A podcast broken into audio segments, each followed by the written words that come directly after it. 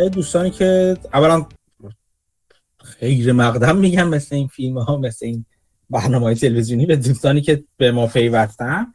برای دوستانی که تازه پیوستن تازه عضو گروه شدن. من چون این چند روزه نمی‌دونم احتمالاً یک, یک کسی لینک این لینک گروه تو یکی از گروه های پورت عضو گذاشته و تعداد زیادی از دوستان هستن که تازه به عضویت گروه در اومدن.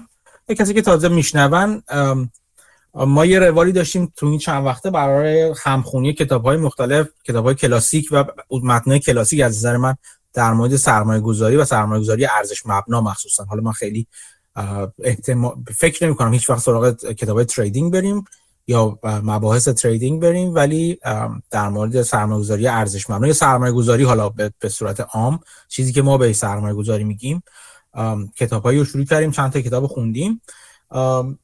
امروز قرار راجع به کتاب اینتلیجنت اینوستر یا سرمایه گذار هوشمند اثر بن حرف بزنیم. یک کم یک مقدمه خیلی کوتاه خیلی کوچیک بگم و بعد شروع کنیم در موردش حرف زدن. امیدوارم که دوستان خونده باشن دو تا فصلی که گفته باشم. خود بن اون کسانی که آشنا ندارن خیلی معروف هستش. بیشتر معروف یعنی خیلی معروف شد بعدا به خاطر اینکه استاد وارن بافت بود در دانشگاه کلمبیا. و در واقع وارن بافت بارها و بارها و بارها یعنی همیشه هر جا نشسته در مورد تاثیر افکار و طرز فکر و سبک و فلسفه بنگرهم نه تنها در سرمایه‌گذاری بلکه بر زندگی خودش در, در واقع خیلی زیاد صحبت کرده.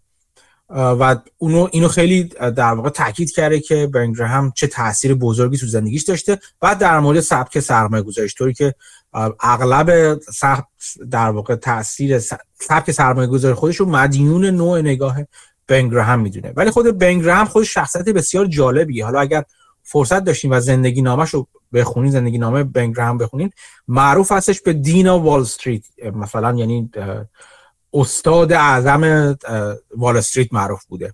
بنگرام زندگی زندگی نامش خیلی زندگی نامه جالبی است. فکر کنم کتاب به همین اسم هستش. که در موردش نمیشن دینا وال استریت فکر می‌کنم هستش اسم کتاب. اگر فرصت به شدت توصیه می‌کنم بخونید هم کتاب خوشخونیه هم نویسنده کتاب یه خانمی هستی که کتاب های زیادی راجب سرمایه گذاران و سبک های سرمایه گذاری نوشته. کتاب خیلی خوبیه. و اونجا توش توضیح میده که بنگرام در واقع زندگی ساده ای داشتن. یک خانواده مهاجر بودن به آمریکا و یک خانواده یهودی مهاجر بودن به آمریکا فکر می‌کنم. و اسمشون هم عوض کردن. اسمشون گراهم نبود یه چیز دیگه بودش اول که الان خاطرم نیست چی بود. و بعد میاد آمریکا بعد زندگی نسبتا مرفهی داشتن تا اینکه پدرش فوت می‌کنه و یهو مادرش با با با مادرش و بچه هاش بچه هاش تنها میمونن و اون سبک نسبتا مرفه زندگیشون به هم میریزه و بنگرام مجبور میشه خیلی زود بره وارد بازار کار بشه و مثلا با پادویی وال استریت وال استریت شروع می‌کنه که مثلا تو این موقع این بروکر اینجوری بودن که پیغام رو از مشتری ها می‌گرفتن میبردن به طرف به, به کارگزاری ها اونا ثبت می‌کردن بعد میبردن توی چیز توی به قول معروف توی اون تالار بورس ثبت می‌کنن یه چیز خیلی غیر اتوماتیک بوده دیگه. این بنگرام در واقع کارهای پادویی همین این چیزها رو انجام میده. و همون موقع هم نشون میده چه استعداد زیادی داره تو ریاضی تو حفظ کردن اعداد و شناختن حتی پترن ها و الگوها و غیره و غیره. طوری که مثلا همزمان باش درس هم میخونده و در واقع تو درس و از نظر درسی و تحصیلی هم بسیار موفق بوده و فقط هم استعدادش تو ریاضی و اینا نبوده. استعداد ادبی بسیار بالایی داره زبانهای مختلف رو یاد می‌گیره یه آدم بسیار بسیار نخبه و در واقع با استعدادی بوده. و همینطور که میاد بالا استعداد خوش نشون میده تو همون وال استریت به عنوان تحلیلگر مشغول به کار میشه. نوع نگاه و تیزبینیش همون موقع خیلی رو خیره می‌کنه.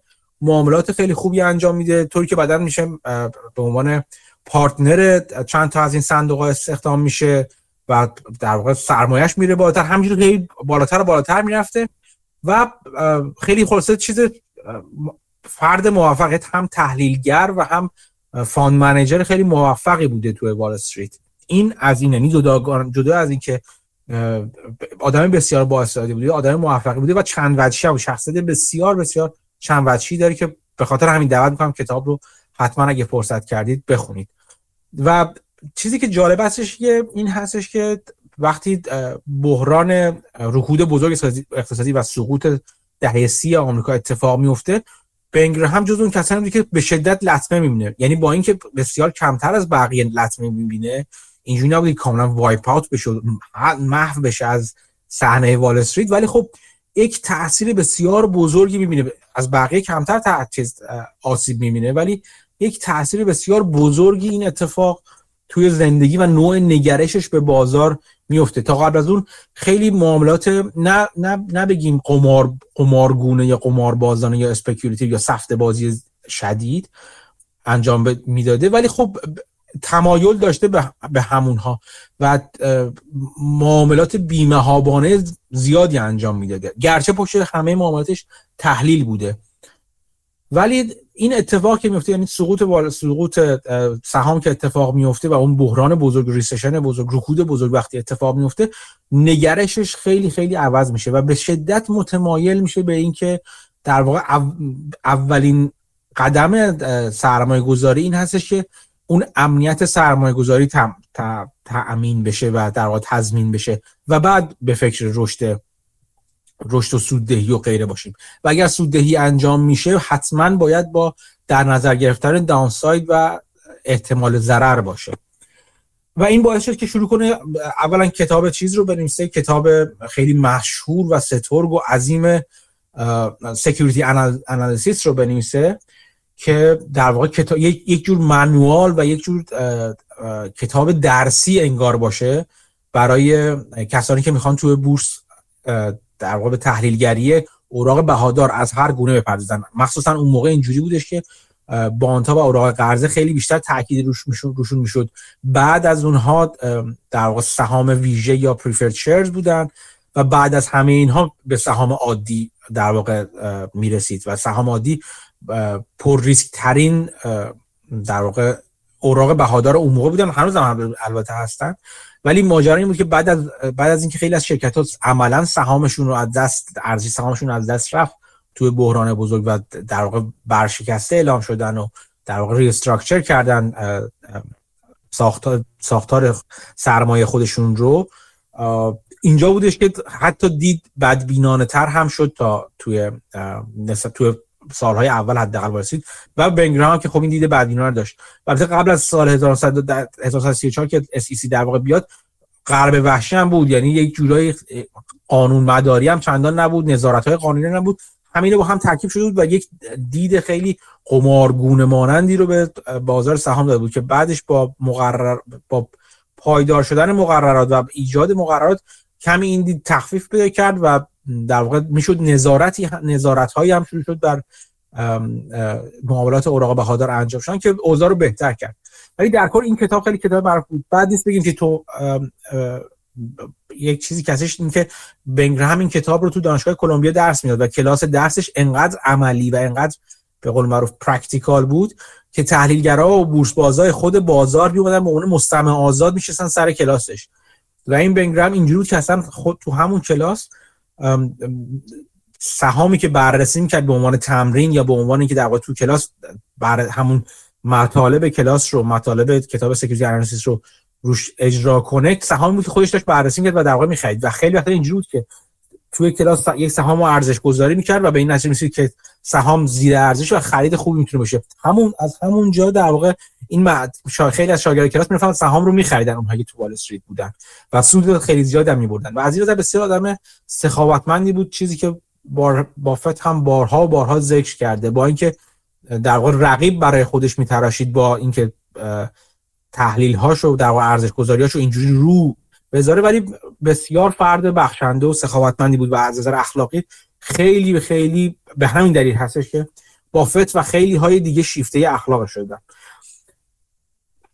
همونطور که کتاب Security Analysis کتاب اصلی بن گراهام در واقع شناخته میشه.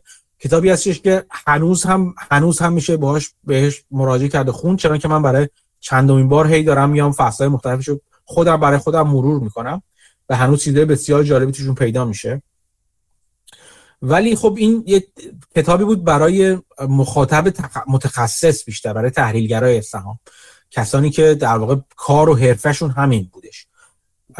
ولی بعد از اون فکر می‌کنم چند سال بعد از اون در واقع بنگرام کتاب سرمایه گذار هوشمند رو نوشت اینتلیجنت اینوستر که بعد ویراشه مختلف البته خورد بهش.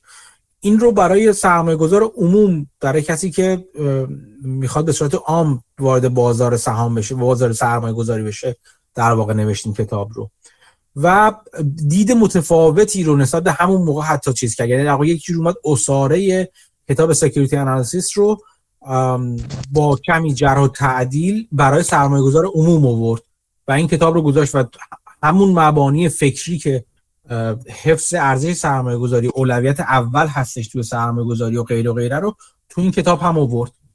این کتاب خیلی کتاب خوشخونی هستش راحت میشه خون تقریبا. به نظر من البته. خیلی ها با نظر من مخالف هستن. و میگن کتاب سخت و چیزی هستش سخت و دشواری هستش.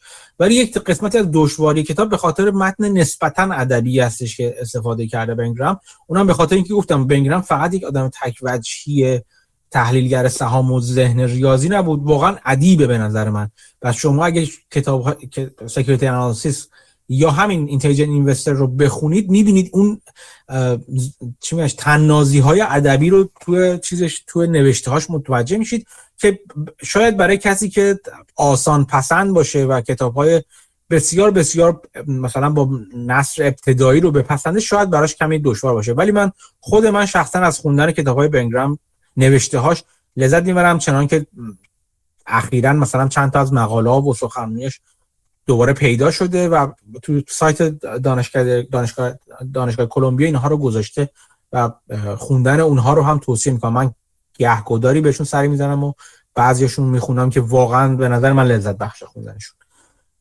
این خلاصه بود از اینکه بن گراهام کی هست کتاباش چی هست چرا مهم هست و غیره و غیره. که حالا ماجراش طولانیه و ماجرای وارن بافت و بن گراهام طولانی هستش و شاید جای دیگه در مورد صحبت کنیم ولی اکیدا توصیه می‌کنم کتاب Dean of Wall Street رو بخونید. توی حرف های مختلفی که وارن بافت زده به, این کتاب Intelligent Investor و Security Analysis اشاره می‌کنه و مخصوصا به کتاب اینتلیجنت اینوستر یا سرمایه گذار هوشمند. اونجا اونجا خیلی صریح میگه که کسی که می‌خواد سرمایه با سبک سرمایه گذاری ما آشنا بشه اصولا هر کس می‌خواد سرمایه گذاری درستی رو انجام بده توصیه می‌کنه که این کتاب رو بخونه اینتلیجنت اینوستر رو. خیلی از سرمایه‌گذاران گفتن که بعد از اینکه اصلا در جوانی بعد اینکه این کتاب رو خوندن در واقع دوزارشون افتاده و کلا نگاهشون به سرمایه گذاری عوض شده. و و اینجوری است که این این گفترم زیاد میگن. این گفتار رو خیلی از ولیو ها چندین و چند بار افراد مختلفشون گفتن که یا براتون این در واقع دوزاریه میفته با خوندن این کتاب یا نمیفته. و اگر بیفته دیگه نمی‌تونید جور دیگه نگاه کنید به سرمایه گذاری جز جوری که این در واقع این کتاب میگه سرمایه گذاری ولی اینوستینگ که رو در موردش صحبت خواهیم کرد در ادامه. و خلاصه اینا همش تبلیغات و بازارگرمی بود برای خود کتاب. خود وارن بافت تو جاهای مختلف تو سخنرانی مختلف مخصوصا تو مجمع سرمایه گذاران برکشار چندین و چند بار اشاره کرده که این کتاب رو باید بخونید و گفته که اگر هیچی از این کتاب رو نمی‌خونید حداقل توصیه‌ای که می‌تونم بکنم به هر کسی اینه که دو فصل این کتاب رو بخونید. فصل 8 و فصل 20 و ما امروز در مورد در مورد این دو تا فصل و مفاهیم کلیدی که تو این دو تا فصل گفته شده صحبت می‌کنیم. توش تو اون سخنرانی های مجمع فکر کنم سال 95 6 بود. حالا تو گروه می‌دونم مسعود شروع کرده اینا رو خوندن و از منم جلو زده من فکر کنم 2003 مسعود فکر کنم تمام کرد همین الان. ولی فایل این سخنرانی ها رو گذاشتم که اونها هم خودشون برای خودشون به نظر من کاملا برای خودشون کلاس درس کامل و مجزای در مورد سرمایه گذاری تو اون سال میگه که سه تا مفهوم اصلی هستش که هر سرمایه گذاری هر کسی که نمی‌خواد قمار کنه تو بازار شیر یا خطی نمی‌خواد وارد بازار بشه و واقعا می‌خواد دید درستی داشته باشه به سرمایه گذاری این سه تا مفهوم رو باید باش آشنا بشه و بهش در واقع با گوشت و پوست خودش درک کنه این سه تا مفهوم رو. و این سه تا مفهوم تو این دو فصل کتاب اومدن. و ما می‌خوایم امروز راجع این دو تا فصل صحبت کنیم. من نمی‌دونم دوستان کسی هست خونده خونده باشه این که این دو تا فصل رو و همت کرده باشه خونده باشه یا نه؟ یه دو سه دقیقه ببینیم که اگه کسی خونده این کتاب رو اگر دوست داره صحبت شروع کنه صحبت کردن. اگر من یه سری نکاتی رو یادداشت کردم. حالا کم هم نیستن ولی خب یه چند برگی در واقع یادداشت کردم که در راجبشون صحبت کنم. کسی بود خونده باشه این کتاب رو این دو فصل رو تو این یکی دو هفته که در موردش صحبت کردیم؟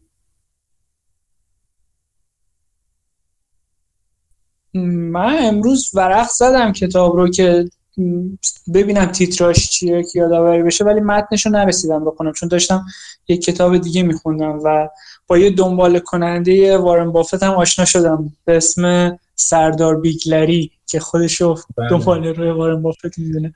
اونم داستان جالب بود ولی خب متن رو نخوندم نه. تو اون کتاب با سردار بیگلری آشنا شدی؟ نه کتاب چیزو دارم می‌خونم Dear Chairman یا چیزی؟ آره. آره. یه فصلش راجع به مثلا governance راجع به بیگلری هم حرف می‌زنه که آره.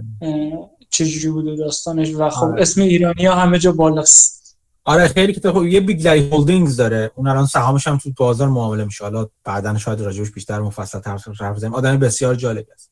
خب پس اگر کسی دیگه این چیزی نمی‌خواد بگه من شروع کنم چیزایی که برای خود من جالب بوده رو در واقع گفتن و بعدم حالا هر جا هر وقت دوستان خواستید دستتون رو بالا ببرید و حالا با هم یه صحبت می‌کنیم. این کتاب این این دو فصل در واقع خیلی خوشخون و ساده است. یعنی واقعا در دو روز میشه خون حد اکثر هر فصلش تو یه روز میشه خوندش. خیلی راحت. فصل هشتم در واقع این دو فصل اینجوری شروع می‌کنم من به صورت یک, یه چیز متن یک پارچه اگه در نظرشون بگیرم اینجوری شروع میشن که توش در واقع شروع می‌کنه که میگه که سرمایه گذاری تو سرمایه گذاری مثلا چند چند شکل داره دیگه. امترین سرمایه گذاری که وجود داره سرمایه گذاری تو اوراق قرضه دولتی هستش.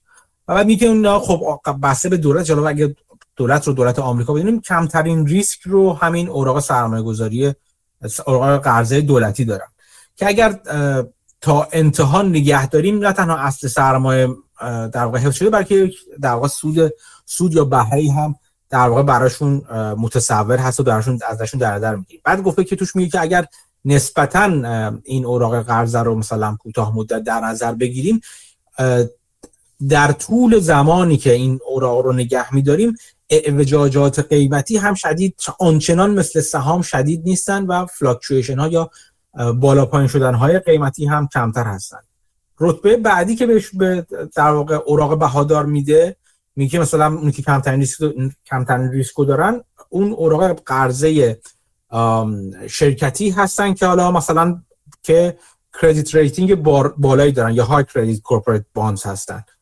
که اونا هم همینجوری هستن باز اعوجاج‌هاشون کمتر هستش البته سودشون هم کمتر هستش ولی کمترین ریسک رو دارن احتمال اینکه دیفالت کنن بسیار پایین هست و غیره و غیره.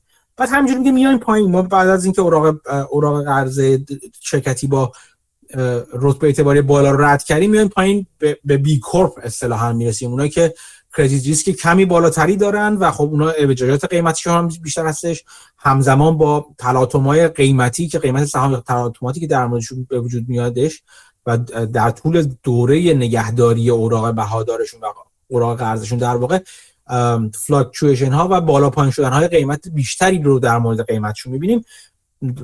بعدی preferred share سهام ویژه هستش و بعد common stocks یا سهام عادی هستش. و میگه خب همینطور که می‌بینیم اون اونی که پایین ترین حد رو دارن یعنی تو این رده بندی ریسک در بالاترین ریسک قرار داره که سهام عادی باشن اعوجاجات قیمتی و تحرکات قیمتی زیادی رو خواهد داشت. و بنابراین این fluctuation چیزی که بهش هی مدام اشاره می‌کنه fluctuation یا بالا پایین ترش بالا پایین شدن قیمت در ذات و در طبیعت این اوراق بهادار نهفته است.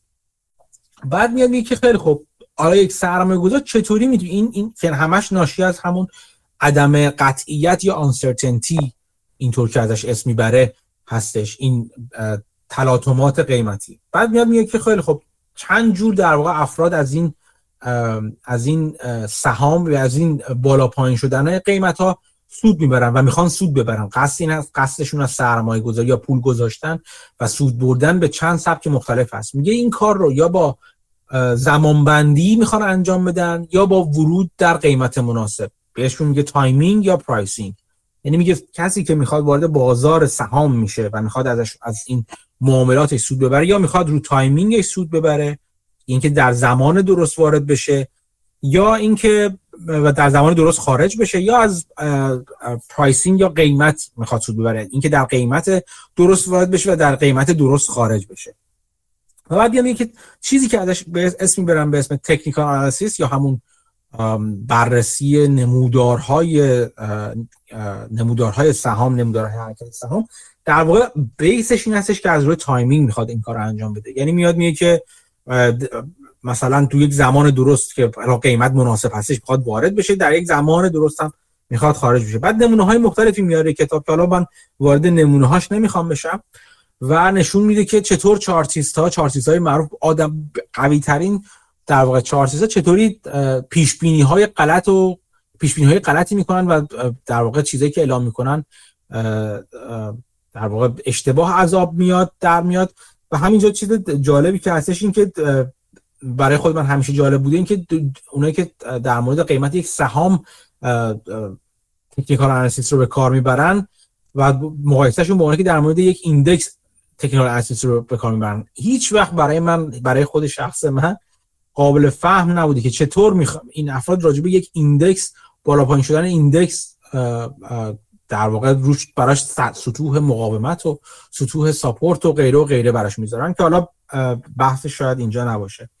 و منظورم که اونایی که روی index میزن در واقع چیز می‌کنن اونایی که روی index ها و شاخص ها حتی این technical analysis رو کار می‌برن. حتی کار عجیب تری می‌کنن از نظر من تا افراد دیگه. و بعد میاد میگه که خیلی خوب این چیزی که هستش بعد میاد روش های دیگه هم میگه میگه بعضی از روش ها هستن که باز با همین نگاه timing نگاه می‌کنن ولی یک روش های در واقع اتوماتیک وار رو انتخاب می‌کنن که حالا جلوتر در راجعبشون حرف می‌زنیم. مشکلی که در مورد این timing ها اشاره می‌کنه بهش در بین حرفاش اشاره می‌کنه. اول این تا این اینجور نگاه timing داشتن و زمان زمان بندی داشتن به بازار یک نگاهی هست که منجر میشه خود به خود به کوتاه مدت کوتاه افق دیدمون رو کوتاه مدت می‌کنه خود به خود. و چیزی باعث چیزی میشه به اسم short-termism که همین ما در افقهای کوتاه مدت مجبور هستیم نگاه کنیم و نگاه timing بلند مدت رو نخواهیم داشت. اغلب و تقریبا میشه گفت اکثریت نگاه های سرمایه گذاری با سبک timing تو بازار نگاه های کوتاه مدتی هستن. بعد میاد یه نمونه رو اشاره می‌کنه که در واقع به معروف بوده به Dow Theory یا نظریه داو که مثلا میومده یک سری سطوح قیمتی رو تعیین می‌کرده. همون چیزی شبیه همون رزیستنس و ساپورت لول رو تعیین می‌کرده در مورد دا خودش خود شاخص دا جونز تعیین می‌کرده و می‌گفت که حتی خیلی خیلی یک نکته دیگه هم که در مورد اینا وجود داره این هستش که همه این روش ها کار می‌کنن اول کار می‌کنن تا وقتی که دیگه کار نکنن. و دلیلش هم تقریبا واضح هستش که اگر انقدر چیزی واضح و بدیهی باشه کار می‌کنه در گذشته یک نگاه اتوماتیک اینجوری کار می‌کنه در گذشته موضوع این که از وقتی افراد زیادی بخوان این کار رو انجام بدن تا حد زیادی براش مشکل ایجاد میشه برای همین روش timing. و خیلی وقتا اصلا بازار سبک بازار عوض میشه یه دیگه کار نمی‌کنه. و خلاصه این روش timing روشی هستش که بنجرم کنار میذاردش که به همون به دو دلیل اصلی همون short term نگاه کردن و نگاه کوتاه مدت. و بعدی همین که روش های پایداری نیستن که از نظر منطقی روشی درستی داشته باشن براش. نگاه دیگه که بیاد بررسی می‌کنه و همونطور که بهش اشاره کرد نگاه پرایسینگ بودش که اینکه سرمایه گذار یا کسی که پول می‌ذاره می‌خواد در قیمت درست قیمت پایین تر مثلا وارد بشه و در قیمت بالاتر خارج بشه. اونجا هم باز این ماجرای چیز وجود داره. باز این ماجرا این که همه اف... اگر مثلا دو جور نمیشه بهش نگاه کرد. یکی یکی یک نگاه چیزی هست که منجر شد به فرمولا اینوستینگ.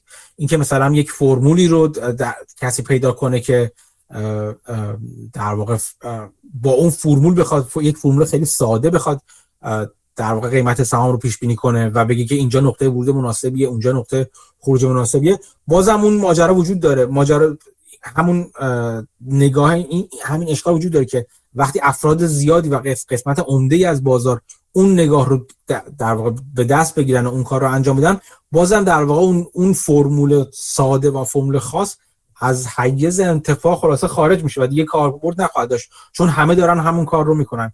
نکته دیگه این که اشاره می‌کنین که تو بازار ما رژیم چنج داریم اصطلاحا یا تغییر رژیم داریم. یعنی که یک اصلا به دلیل همین که یک یک عده زیادی از فعالان بازار میرن به سمت یک نوع نگاه این نوع نگاه این گله بزرگ بازار روش کار کردن بازار رو کلا عوض می‌کنه. و این رژیم چینج ها در اثر همین حرکت های توده‌ای فعالان بازار به یک سمت همه با هم به وجود میاد. و این رژیم چینج ها عوض میشن و این خودش همون چیزی هستش که سای... یک یک دلیلی هستی که یکی از چرخه های بازار یا یک روش ایجاد سایکل سایکل در بازار هستش. و اونجا میگه که مثلا چیزی که مثلا مثلا مثل اگه خیلی دیده بالا بالاتر نگاه کنیم مثلا ماجیک فرمولای گرین بلد که مثلا در موردش صحبت کردیم بارها و بارها این روش هم از اون روش هایی که ممکنه اگر تعداد زیادی از افراد همه با همین کار انجام بدن عملا اون اج یا اون برگ برنده رو از همدیگه بگیرن. اگر تعداد قابل توجهی از افراد همین روش رو دنبال کنن. و باعث میشن این روش از از از اعتبار خارج بشه. و نکته جالب اینجاست که همین که از روش از اعتبار خارج میشه دوباره باعث میشه اون روش کار کنه. چون دیگه افراد زیادی دنبالش نمیکننش. و دوباره بعضی وقتی دوباره دوباره افراد زیادی ممکن دنبالش کنن دوباره برگرده وارد معتبر بشه و دوباره از اعتبار خارج بشه. این چرخه رو مدام می‌بینیم تو بازار تو سبک مختلف در واقع وجود داره. اینکه یه وقتی ممکنه value investing به عنوان نه یک سبک بلکه به عنوان یک عدد به عنوان یک روش آماری. اینکه مثلا ما بگیم P به E های پایینتر جواب میدن یا P به B های price به book value های پایینتر بهتر جواب میدن. این این همه که از اون چیزهای فرمولا اینوستینگ هستش که معتبر میشه و همین که معتبر میشه باعث میشه نامعتبر میشه چون تعداد زیادی از افراد افراد و فعالین بازار میرن سراغش و در واقع همین که میرن سراغش تعداد زیادی از افراد باعث میشه از اعتبار ساقط بشه و همون چرخهایی که گفتیم رو در واقع به وجود بیاره. بعد میگه باز یه سری روش های فرم... فرمولا اینوستینگ دیگه وجود دارن که با هم نگاه pricing که میان میان میان در پی شناسایی bull market و bear market هستن. بازار گاوی و بازار خرسی در واقع هستن که بگیم بالا بازار صعودی و بازار نزولی در واقع بگیم. و براش تعریف های می‌کنن که اگه اینقدر درصد بالا رفت وارد بازار صعودی شدیم. بعد اینکه اگه بازار صعودی به این حال اونا تو اون چیزشون میگن حداقل چیزی که دهه 60 خیلی به کار می‌رفته خیلی به کار به کار میبردنش و داغ شده بود.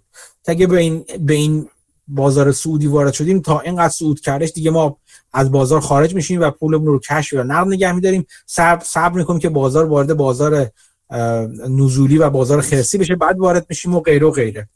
حرفی که می‌زنه این که به درستی هم اشاره می‌کنیم که چون ما نمی‌دونیم این هر کدوم از این روندها و این ترند ها چقدر طول می‌کشن یعنی یک بول مارکت یا یه بر مارکت چقدر طول می‌کشن ما ممکنه مدت ها از بازار خارج باشیم. وقتی که بازار همچنان داره بالا میره و مدت ها در واقع بازار وقتی هم داره بازار بار داره پایین میاد به همین ترتیب. نمی‌تونیم کف بازار تعیین کنیم نمی‌دونیم کی برمیگرده روند بازار. همه اینا باعث میشه ما از سودهای زیادی در واقع بی بهره بمونیم. و مدت زمان زیادی رو ما تو اصطلاحا تو پول نقد خودمون در در position پول نقد خودمون بمونیم. و این چیز اتفاق جالبی نیستش و ما می‌تونیم سود زیادی رو از دست بدیم اینجوری. بعد میاد خیلی خیلی محکم این رو اشاره می‌کنه و این این در واقع اولین مفهومی است که از اون سه تا مفهومی که وارن بافت در واقع گفتم اشاره می‌کنه که هر سرمایه گذاری باید بدونه. میاد میگه که همه این حرفایی که زدیم در مورد timing مخصوصا نشون این این نکته رو فراموش می‌کنن که آقا جان این سهام این سهامی که ما داریم معامله می‌کنیم اینها فقط یک نقطه روی چارت نیستن یک نقطه روی نمودار نیستن که بالا پایین برن. فقط بالا پایین برن. درست بالا پایین برن با احساسات مردم با احساسات با با sentiment و اون احساساتی که فعالین بازار دارن نسبت بهشون و تمام تمرکز تکنیکال انالیسیس یا تحلیل تکنیکال هم بر پیش بینی این احساسات هستش. ولی ما نباید فراموش کنیم که اینها در واقع یک پارشال اونرشیپ یا یک مالکیت جزئی هستند در اون کسب و کارهایی که این نقاط که دارن بالا پایین میرن نماینده اون کسب و کارها هستن. یعنی شما با خرید یک سم یک نقطه رو نخریدین توی بازار که حالا این نقطه مال منه. اگه بره بالا میفروشمش بیان پایین می... مثلا می‌خرم دوباره میخرمش. ما در واقع بخشی از سهام یک شرکت و یک کسب و کار رو خریدیم. ما شریک شدیم در مالکیت یک کسب و کار. و این چیزی است که همه فرا... اغلب فراموش می‌کنن. اینو من به جد میگم. شاید از هر صد نفری که من تو بازار حرف بزنم حرف می‌زنم باش راحت بالای 90 نفرشون فراموش می‌کنن که خود اون کسب و کار اون زیر داره چیکار می‌کنه. اون اتفاقی اون زیر داره میفته این نکته مهمیه که هستش که اولین نکته اولین نکته از سه نکته است که بار بهش اشاره کرده بود که با خوندن این کتاب باید خوب شیر فهممون بشه. اینکه سهام فقط یک نقطه نیست روی نمودار بلکه بخشی از مالکیت یک شرکت هست و برای اینکه شما اون سهام رو بفهمین باید اون شرکت رو بفهمید این نکته بسیار بسیار مهمی هستش که باید بهش تاکید بشه. من بذارید اینجا من یاد داشتم یه نگاه بکنم. بعد میاد میگه اینو میگه که میاد میگه که تو بازار بیشتر افراد پرایس کانشس هستن یا نگران و متوجه قیمت هستن نه متوجه اون کسب و کاری که اون زیر هستش. و این این نقطه ضعف و نقطه در پاشنه آشیل خیلی و اغلب افرادی هست که توی بازار فعالیت دارن. و اونجا میاد میگه که میگه که خود خود فرد باید در نظر بگیره. بگه اگر اگر ببینید این مالکیت من تو توی شرکت که سهام شرکت رو دارم فرق چنده درسته فرق داره یه فرقای وجود داره تفاوت وجود داره ولی تفاوت چندانی نداره که من با اینکه مثلا من توی مثلا چه می‌دونم بقالی سهیم باشم شریک یه بقالی باشم یا شریک یه آپارتمان استیجاری باشم که اجاره داده داده باشیمش به مثلا به مردم یا مثلا شریک توی یک زمین کشاورزی باشم که محصول تولید می‌کنه. تفاوتی با اونها نداره از نظر مفهومی. درست مشخصاتشون با هم متفاوتن ولی خود مفهوم مالکیت و شراکت در مالکیت تفاوتی نداره. اونجا چرا ما رفتارهای عجیب و غریب نشون نمیدیم؟ در مورد شراکت توی زمین کشاورزی شرکت توی مغازه مثلا بقالی یا توی آپارتمان اجاره ای چرا ما رفتارهای عجیب و غریبی که توی بازار سهام نشون میدیم که نگران قیمت هستیم مدام هر روز قیمت رو دنبال می‌کنیم چرا این کار نمی‌کنیم؟ دلیلش این که بازار اونها بازار الیکویدی هست. یعنی بازار نقد شونده ای نیست. یعنی شما هر لحظه اراده کنید در همون لحظه برای اون دارایی که دارید خریداری وجود نداره. و این باعث, باعث میشه که رفتارهای ما در مورد بازار سهام رفتارهای غیر عادی باشه و بعضا رفتارهای غلطی باشه. و همینجا میاد یه اشاره می‌کنه میگه انگار که بد نیستش که بازار ما تو بازار یعنی رفتار ما منطقی تر خواهد بود. اگر تو بازار نقد ناشونده ای ما در واقع شراکت داشته باشیم و فعال باشیم. حالا بیاد جلوتر میره. میاد میگه که نباید فراموش کرد این رو که این نکته رو که آها این عذر می‌خوام. میاد اینجوری میگه که میگه خیلی خوب پس یه بعضی این این مفهوم رو که شراکت سهامدار بودن یعنی شراکت در کسب و کار رو خوب جا انداخت و توجه رو به این جلب کرد. برمیگره به, شر... به شرکت ها نگاه می‌کنیم. میگه خیلی خوب نکته جالب توی شرکت ها این هستش که شرکتی که تو, با... تو عملکردشون خوب هست. بازار سهام رو بذارید کنار. عملکردشون خوب هست. این باعث میشه که حتی در حالت عادی وقتی شرکت فروشش مدام در حال رشد چه می‌دونم آینده خوبی رو براش پیش بینی می‌کنن افراد متمایل تر بشن به این شرکت های خوب. این چیز عادی هستش. همه می‌خوان شرکت خوبی بخرن. گوگل شرکت خوبی هستش و آمازون شرکت خوبی هست مثلا. حالا من شرکت ایرانی مثلا نمی‌دونم چون نمیشناسمشون. اینا همه شرکت های خوبی هستن. شرکت های رو به رشدی هستن. شرکت های هستن نگیم رو به رشد شرکت هایی هستن که تا حالاش رشد زیاد کردن و عمل کرده در حال رشدی از خودشون نشون دادن. این باعث میشه خریداران سهامشون بیشتر برن سراغشون و سهامشون پرطرفدارتر بشن و این پرطرفدارتر شدن سهامشون قیمت سهام رو بالا می‌بره.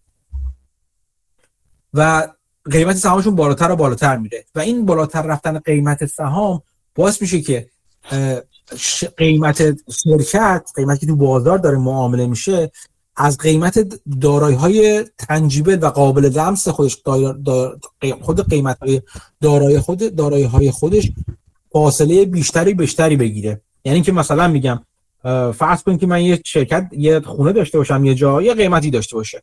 این دارم این خونه رو اجاره دادم. و این اجاره رو یک جای خوبی هستش که قیمت این خونه به خدمت شما اجاره این میزان اجاره رو می‌تونم بالاتر و بالاتر ببرم هر سال و هر سال رشد پیدا کنه این اجاره و بازار میطلبه و قبول می‌کنه ازش. این باعث میشه که از یه جای به بعد فاصله بیفته بین قیمتی که می‌تونم یه خونه رو برم مثل همین بسازم و همه رو همه اون واحد رو اجاره بدم در واقع یک جور ریپلیسمنت کاست اگه براش در نظر بگیرم با قیمتی که داره این بازار تو باز... این خونه داره تو بازار معامله میشه. و خب این به خاطر اینکه این خونه حاضر آماده است و رو به رشد هستش. در حالی که برعکسش اگر شرکتی باشه که بد عمل کنه شرکتی باشه که سود چندانی نده یا مثلا عملکرد رو به رشدی نداشته باشه و همه اینا حتی ضررده باشه در طول زمان همه بازار میشه که باعث میشه که سرمایه گذار برگرد نگاه کنه خب این شرکت چقدر میارزه؟ اموالش چقدر میارزه؟ چقدر واقعا تولید سود می‌کنن اون اموال؟ کدوم قسمت اموال؟ تولید سود می‌کنن. و خلاصه برگرده نگاه فاندامنتال تر و عمیق تری رو به خود اون سهام به خود دارایی های شرکت داشته باشه به دارایی ها داشته باشه. و این تفاوت حتی در مورد کس اینو می‌خواد بگه که حتی در مورد کسانی که نگاه می‌کنن به کسب و کار اون زیر این تفاوت وجود داره. این تفاوت به این که شرکتی که خوب داره عمل می‌کنه رو براش آینده های بسیار در واقع درخشان در نظر می‌گیرن و هی بالاتر و بالاتر می‌برن. خوشبینیشون هی بالاتر و بالاتر میره در مورد اون دارایی ها ولی در مورد دارایی که در واقع بد عمل می‌کنن یا چندان مناسب عمل نمی‌کنن نگاه ما نگاه واقع بینانه تر و واقع گرایانه تریه و واقعا نگاه می‌کنه به اینکه اون در واقع اون محتویات اون دارایی چی هست چقدر میارزه و واقعا چقدر ارزش داره.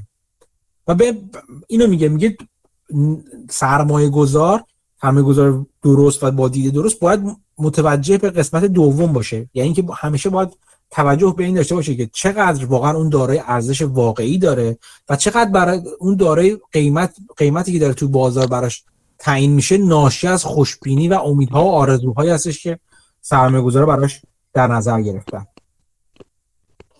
بعد میگه که میگه حتی اگر سرمایه گذار بخواد به اون کف نگاه کنه. یعنی بیاد بگه که من بوک چیزی که بهش اسمشو می‌ذاره مثلا تنجیبل بوک ولیو اون ارزش دفتری قابل لمس یا قابل فارسیش من دقیقا نمی‌دونم چی چی ترجمه شده.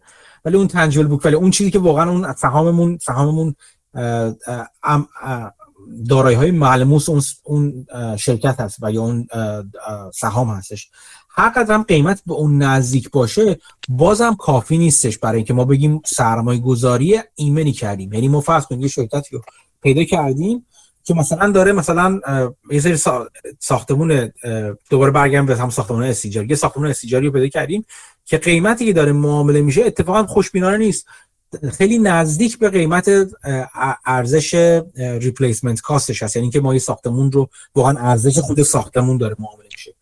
ولی اگر این اینجا به این اشاره می‌کنه که ما باید به توانایی تولید سود اون دارایی هم نگاه کنیم.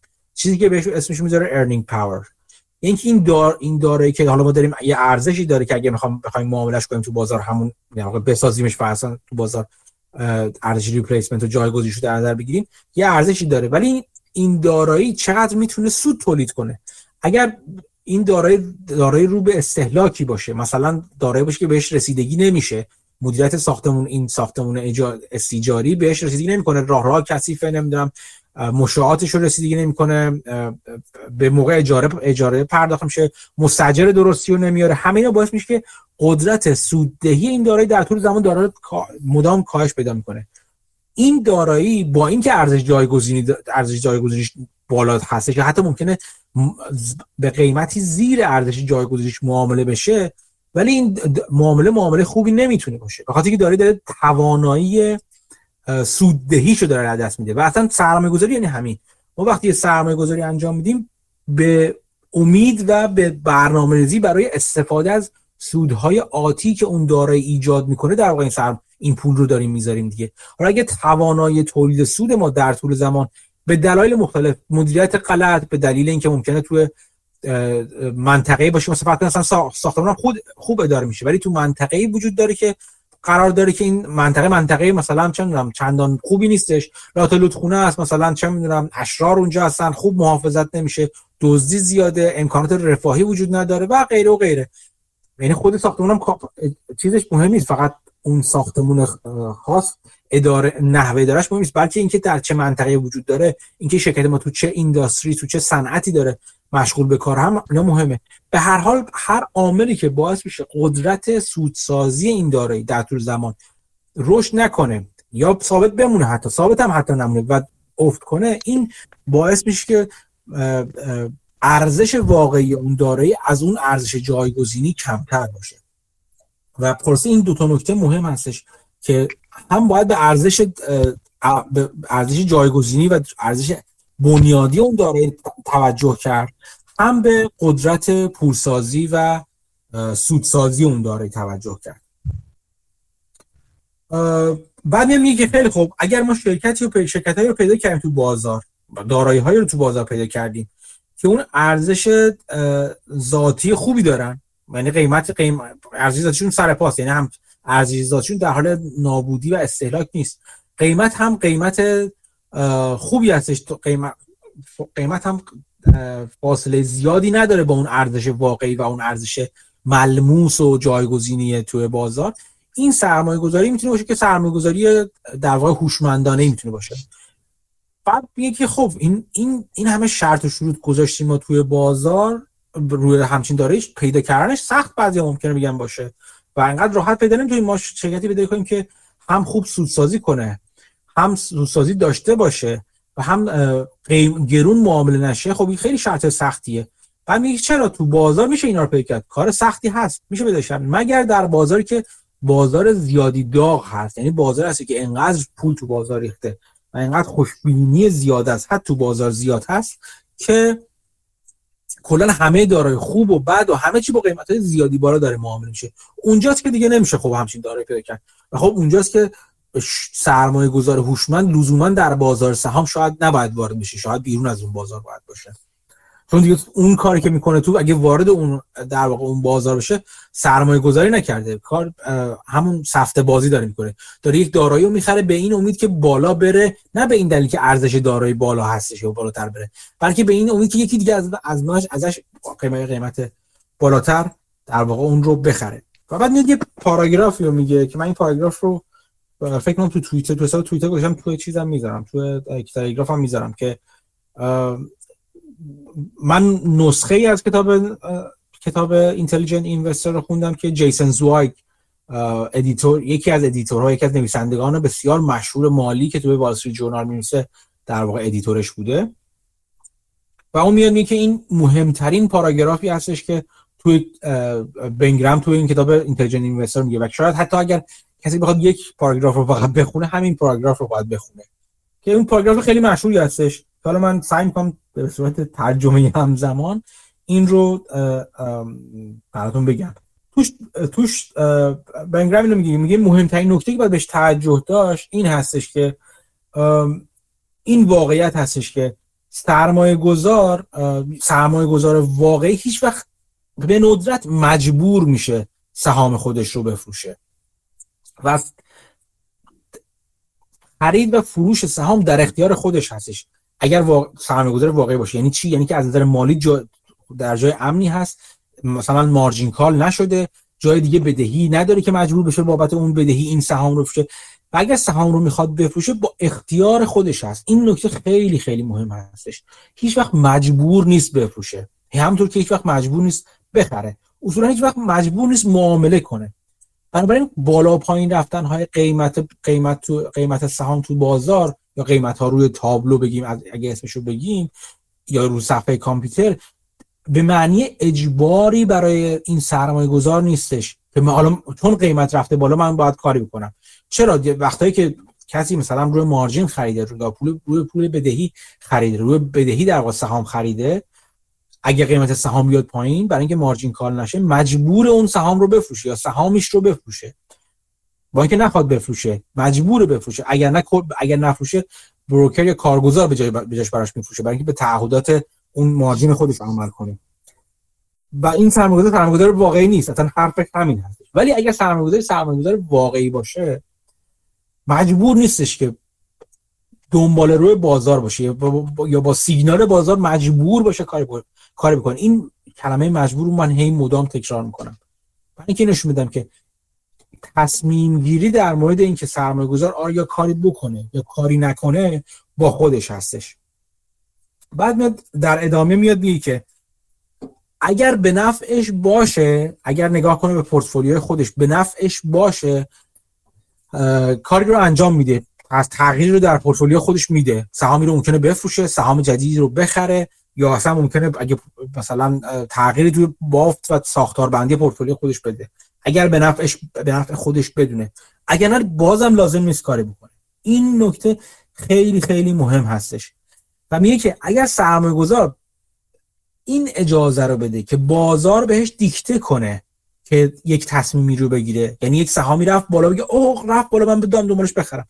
او رفت پایین اوضاع خراب شد من بفروشم. اگر اجازه بده که بازار هولش بده به سمتی چه به سمت خرید چه به سمت فروش در اون صورت ممکنه بلا من... یعنی باید منتظر بلاهای بسیار بدی باید باشه که براش به وجود میاد. و اصلا با این کار تمام برگ برنده و ادوانتج و برتری خودش به بازار رو از دست میده و تبدیلش می‌کنه به نقطه ضعف خودش در بازار. در واقع میاد اینو میگه. میگه نقطه قوت سرمایه گذار خوب در یک بازار همین هستش. اینکه مجبور نیست کاری بکنه. اینو خیلی بهش فکر کنید. اگر ولی مجبور بشه کاری کنه. چه از نظر روانی چه از نظر از نظر اجبار مالی مجبور بشه کاری بکنه نقطه قوتش تبدیل به نقطه ضعف میشه. حالا جلوتر میگیم که چرا این نقطه قوتش هستش. یعنی بیشتر باز میکنیمش. و میگه برای همچین کسی که دستخوش تلاطم بازار میشه یعنی به خاطر اینکه بازار تک... بازار مجبورش می‌کنه بالا بره یا پایین بیاد به نفع حسن اصلا به نفع این آدم هستش که باز از قیمت های بازار خبر نداشته باشه. یا اصلا به نفع این آدم هستش تو بازاری باشه که ایلیکوید هست نقد شونده نیست مثل همون بقالی که گفتم مثل همون زمینی که گفتم که هر لحظه نمی‌تونه بفروشه اون در واقع اون داراییش رو و یا دارایی رو بخره به همین راحتی که بخواد بخره. اصلا به نفع اون آدم هستش. یعنی در واقع بازار مثل یک چاقویی داره عمل می‌کنه که دست کسی که نمی‌تونه ازش استفاده کنه بهتره نباشه چون به خودش آسیب می‌زنه. این نکته نقد شوندگی بازار خیلی نکته مهمی هستش. چیزی هستش روش کار آکادمیک شده. حالا من بیشتر بازش می‌کنم براتون. خیلی ها میان میگن اصلا تو بازار اصلا وجود هست که میگن نقد شوندگی بازار یک نکته مثبت هستش. چرا؟ چون به ما اجازه میده که در واقع هر وقت بخوایم از یک وارد یک دارایی بشیم یا از یک دارایی خارج بشیم. این حرف درستی هستش. ولی برای کسی که می‌دونه می‌تونه می‌دونه و می‌تونه درست از این نکته استفاده کنه. و اصلا یادمون باشه یک دلیل این که کنیم پی بی رو در نظر بگیریم مالتیپل های مختلف در نظر بگیریم. یک دلیل این که بازار سهام شرکت یک شرکت رو در نظر بگیرید تو بازار سهام عمومی عین همون شرکت رو در نظر بگیرید که شرکت خصوصی هستش. کسی که بخواد اون شرکت خصوصی کلا بخره معامله کنه اون شرکت رو مالتیپل پایینتری میده. یعنی قیمت کمتری می‌پردازه برای یک شرکت خصوصی. در مقابل شرکت عمومی که با multiple های بالاتری معامله میشه. به این تفاوت قیمت یکی از اسمهایی که روش می‌ذارن میگن liquidity premium یعنی فوق العاده نقد شوندگی میدن. یعنی به دلیل اینکه نقد شونده تر هست اون شرکتی که تو بازار عام بازار سهامی عام تو بازار بورس چون نقد شونده تر هستش و هر وقت بخوای شما از شرش خلاص میشی یا هر وقت بخوای می‌خری یک پریمیوم یک فوق العاده قیمتی روش می‌ذارن یک قیمتش بالاتر از شرکت مشابهش در بازار خصوصی هست این این این مقدار پریمیوم اصلا روش کار آکادمیک شده و حتی تو بازار سهام اگه دو شرکت مشابه رو در نظر بگیریم شرکتی که کاملا یکسان هستن که بعدا در تاریخ به وجود اومده همچین اتفاقی دو تا شرکت بسیار بسیار مشابه رو پیدا کنیم که یکیشون حجم معاملاتی توش بسیار بالاتر هست از اون یکی. اونی که حجم معاملاتی بالاتری داره قیمت بالاتری داره. به خاطر همین لیکوید تر بودن نقد شونده تر بودنش. یعنی تو بازار سهام حتی این اتفاق وجود وجود میادش. و خب این فوق العاده رو کسانی می‌پردازن. چه کسانی حاضرن؟ مجبور من اینجوری اسمش بزنیم بگم. که مجبور میشن قیمت گرونتری بدن بابت همچین سهامی. کسانی که می‌خوان هر لحظه خارج بشن و وارد بشن.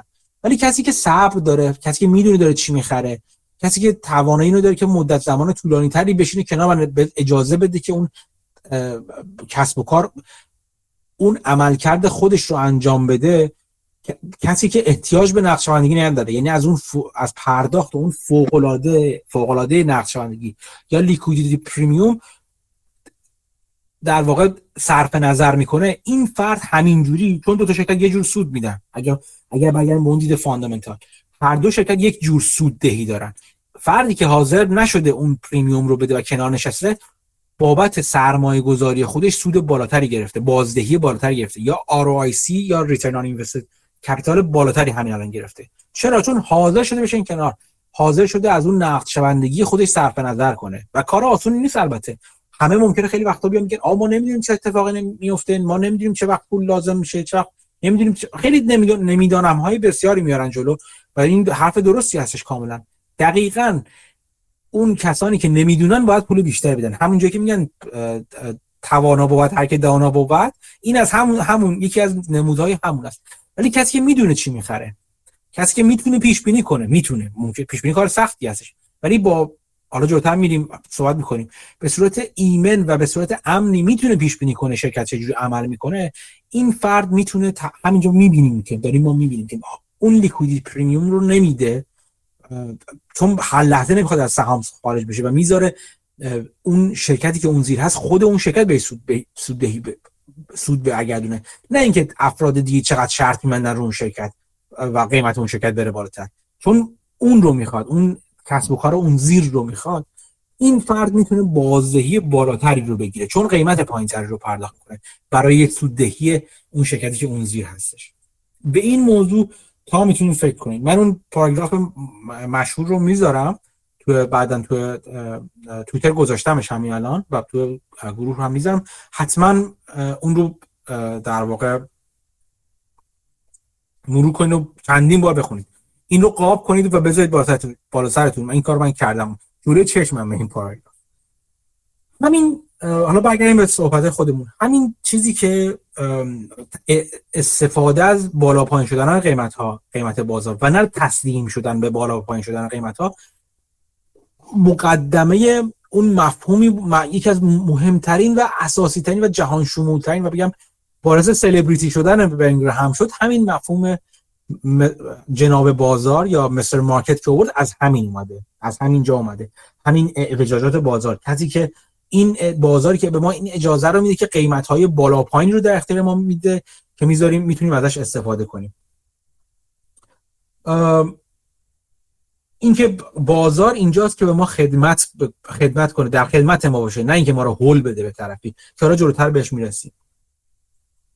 همینجا یه اشاره کوچیک اگه بخوام برگردم بکنم یک تفاوت عمده ای که بین هم بین اسپکیولیتر یا حالا ترجمه شده به سفته باز و اینوستر یا سرمایه گذار می‌ذاره همین هستش. میگه سفته باز کسی که می‌خواد مردم رو پیش بینی کنه رفتار مردم رو پیش بینی کنه. اینکه مردم حاضر میشن بابت چه چیزی چقدر پول بدن رو پیش بینی کنه. ولی اینوستر یا سرمایه گذار کسی هست که دنبال پیش بینی کسب و کار هست. یعنی این دو نفر نه اینکه لزوما یکی بزنه تو سر تو سر یکی دیگه نزنه اصلا ماجرا این نیستش. ولی میگه تفاوت عمده و بنیادی دارن این دو نفر. هفته باز سپیکولیتر بدونی اسمش میگم چون برای من راحت تر میچرخه دهنم. به دنبال پیش بینی مردم هست به دنبال پیش بینی احساسات هست ولی سرمایه گذار به دنبال پیش بینی عملکرد کسب و کار هست. این دو تفاوت مهم هستش. یعنی سرمایه گذار یک یک دارایی رو می‌خره به این دلیل که فکر می‌کنه در آینده چقدر بهش سود میده اون دارایی. نه فروش اون دارایی چقدر سود میده خود اون دارایی. حتی که نخواد اون دارایی رو بفروشه خود اون دارایی چقدر بهش سود میده. این براش مهم هستش. در مقابل سفته باز به دنبال این هستش که دارایی می‌خره چون می‌خواد یکی دیگه ازش بخردش پس فردا.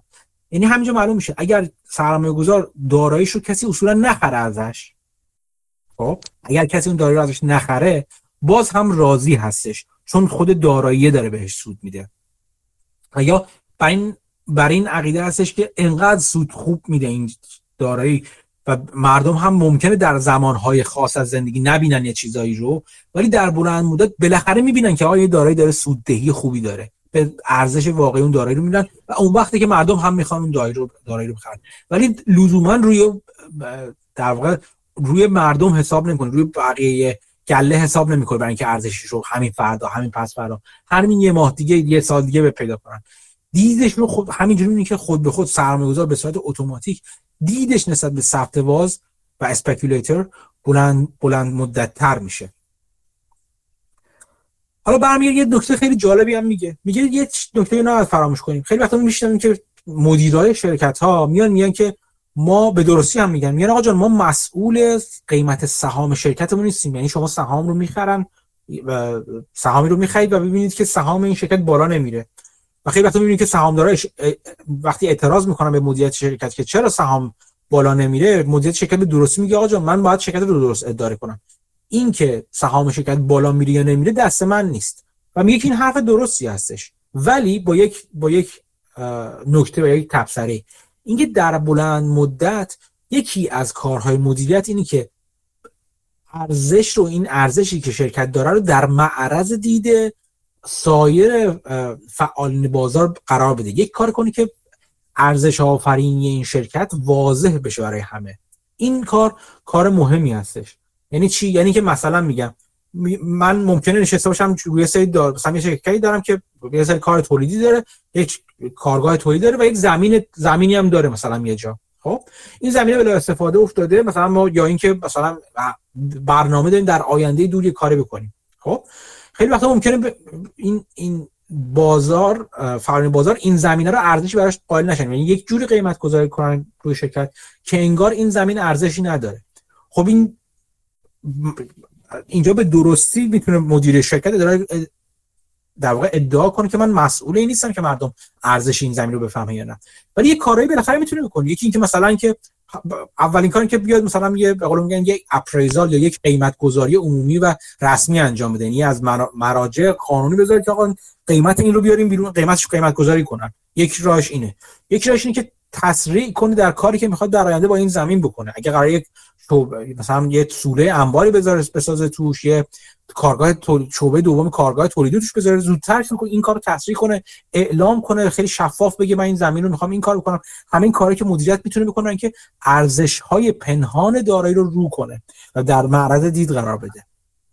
یا اینکه مثلا چون کاری دیگه که می‌کنیم که اگه همه در بالا ممکنه به این به صرفه این باشه که مثلا این دارایی رو فعلا اجاره بده ازش درآمدی کسب کنن که نشون بده باز تو بازار مثلا این دارایی دارایی زاینده ای هستش. یا مثلا اصلا بفروشدش این دارایی رو. میگه من میفروشمش بعدا یه جای دیگه یه زمین مشابهی رو می‌خوام اونجا مثلا یه کار انجام بدم. این رو حرف بنگرام این هستش که مدیریت شرکت علاوه بر اینکه شرکت رو مدیریت می‌کنه یه شرکت عام نه شرکت خصوصی. شرکت خصوصی لازم نیست. شرکت خصوصی فقط باید مدیریت شرکت باید مدیریت درست مدیریت بشه. ولی شرکت سهامیام علاوه بر اینکه باید درست مدیریت بشه بلکه باید ارزش آفرینی اون شرکت اون دارایی و اون شرکت و دارایی های اون شرکت در واقع در معرض دید فعالین بازار هم قرار بگیره و اون شرکت نه اینکه خیلی تبلیغ گرانه و پروموشنال بره عمل کنه جار بزنه اینکه آ ببینید چه دارایی خوبی دارم ولی اونقدر اطلاعات در اختیار بازار قرار بده که سای... توجه سایر فعالان معقول بازار هم به اون دارایی ها جلب بشه. و این جزء وظایف مدیریت هست چیزی است که شاید ما بار چندین بار بهش اشاره کردیم. یک و اینو اینو میگه که در بلند مدت در کوتاه مدت مسئول نیست در مورد قیمت. مطمئنا ولی در بلند مدت مدیریت مسئول هست در مورد اینکه بازار ارزش واقعی شرکت رو درک کنه و بتونه بشناسه. کوتاه مدت مهم نیست. اینکه یک ماه و یک سال آینده چه اتفاقی میفته اصلا مهم نیستش. ولی اگه تو مثلا اگر مثلا تو 7 سال ببینیم یه شرکت تو 7 سال مدام آندر ولیو بوده زیر قیمت و زیر ارزش ذاتیش داره سهامش معامله میشه یک یک جای کار مدیریت اشکال داره و مدیریت باید فکری به حال این در واقع رو اومدن ارزش انجام بده. چیزی که خیلی وقتا سرمایه گذاران اکتیویست وارد میشن تا این کار بکنن. اگر مدیریت خودش توانایی یا اراده این رو نداشته باشه که به این وظیفه خودش عمل بکنه. یعنی خیلی وقتا سرمایه‌گذاران اکتیویست وارد نمیشن که مثلا اداره شرکت رو بهتر کنن بلکه خیلی وقتا وارد میشن که مثلا تغییری در شرکت به وجود بیارن که این ارزش ها رو بیادش. همین. یعنی میگن آقا شرکت خوب داریم ما اداره می‌کنیم. سودآوری و همه چی شرکت خوبه. ولی با این قسمت پن... این ارزش پنهان شرکت رو در معرض بازار قرار نمیدی. و این تغییراتی که ما میگیم رو باید بدی توش تا بتونین تا بازار به این ارزش هم پی ببره این چند چند روز من این لینکی گذاشتم بعد نیست اینجا اشاره کنم. توی گروه گذاشتم راجبه یک گفتگویی که مایکل گرین با دیوید آینهورن داشت. نمی‌دونم کسی فرصت کرد ببینه. وسط روز بودم شانسی در واقع دیدم اینو.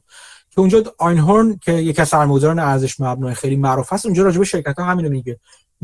در در در مورد شرکتی سوال می‌کنه و آنها فکر کنم آینهورن خودش شرکت رو مثال می‌زنه. میگه مدیریت شرکت تمام کارهایی رو که بازار باید بد...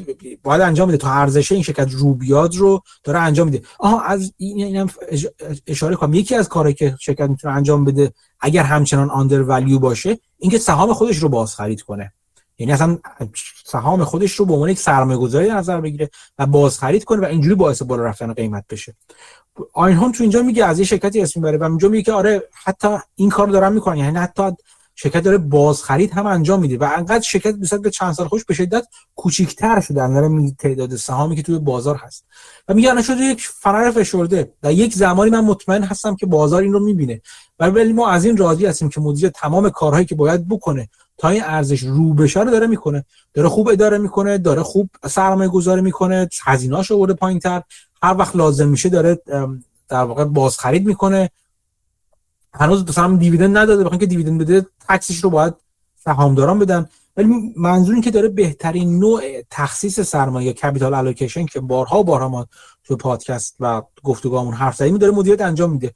و خب بعضی وقتا فقط ماجرا زمان میشه. یعنی هر کاری که باید مدیریت بکنه رو داره می‌کنه فقط میشه زمان این که بازار به ارزش شرکت پی ببره. الان انقدر داغ هست بازار که همه دنبال دارایی های سکسی و خیلی جذاب و هیجان انگیزن مثلا ممکنه یه شرکت چه می‌دونم مثلا کوره آجرپذیر رو به عنوان دارایی ندیدم چون به چه درد می‌خواد که ما تسلا رو بریم بخریم. کوره آجرپذیر چیه؟ در که مثلا ممکن ارزش اون کوره آجرپذیر ممکنه سودی که در ارز تفاوت ارزش و قیمتش خیلی بیشتر از شرکتی مثل جذابی مثل مثلا تسلا یا اسپیس ایکس و غیره و غیره باشه.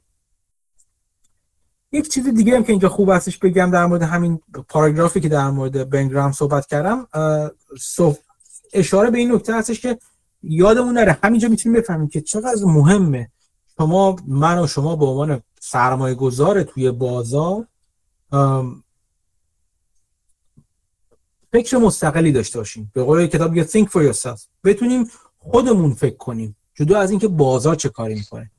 جدا از اینکه تحلیلگرای تو بازار چی میگن. اینکه اونا میگن ب... چون اونا میگن بخر اونا, اونا میگن بخر همه می‌خرن بازار بالا میره بعد میگن بفروش بازار پایین میاد. یا اصلا سهامی که داره بالا میره میگن بخر بدتر.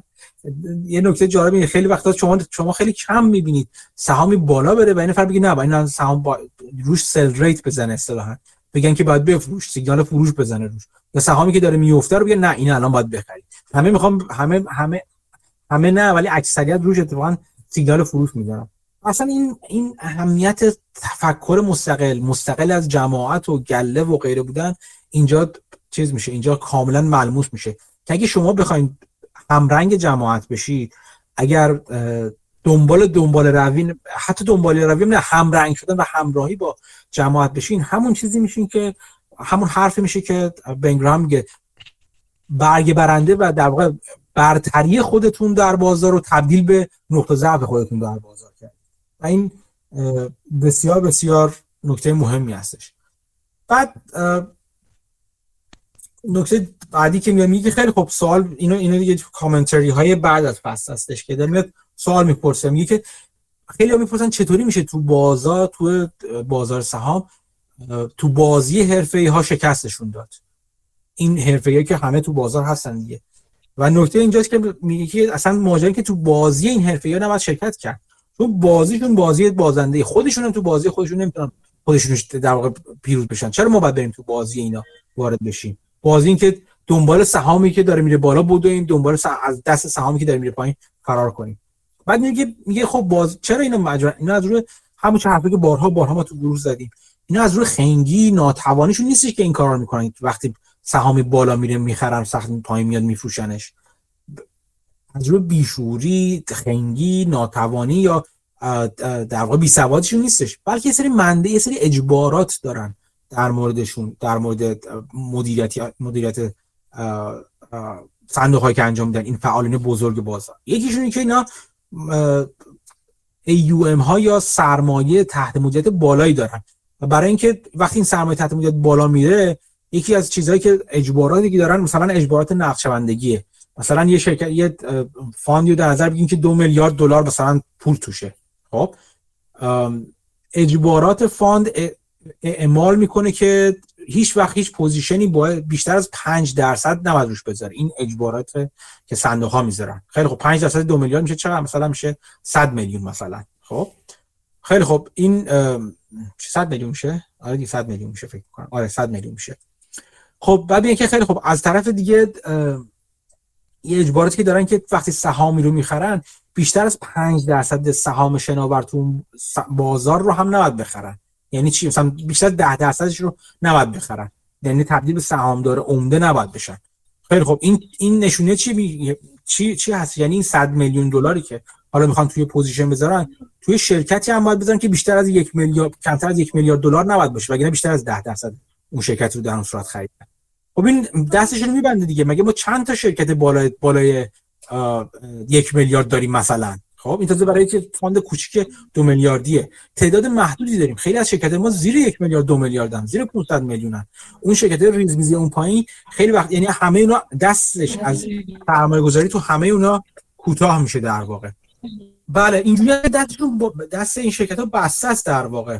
و این یه سری از اجباراشون هستش. یه سری از اجباراشون مثلا این هستش که بعضیشون مجبورن position cash نگه ندارن بعضی از mutual fund همه سهامشون همه پولی که دارن رو باید وارد بازار کرده باشن. این یه, یه اجبار دیگر. خب این خیلی جهت دستشون میبنده.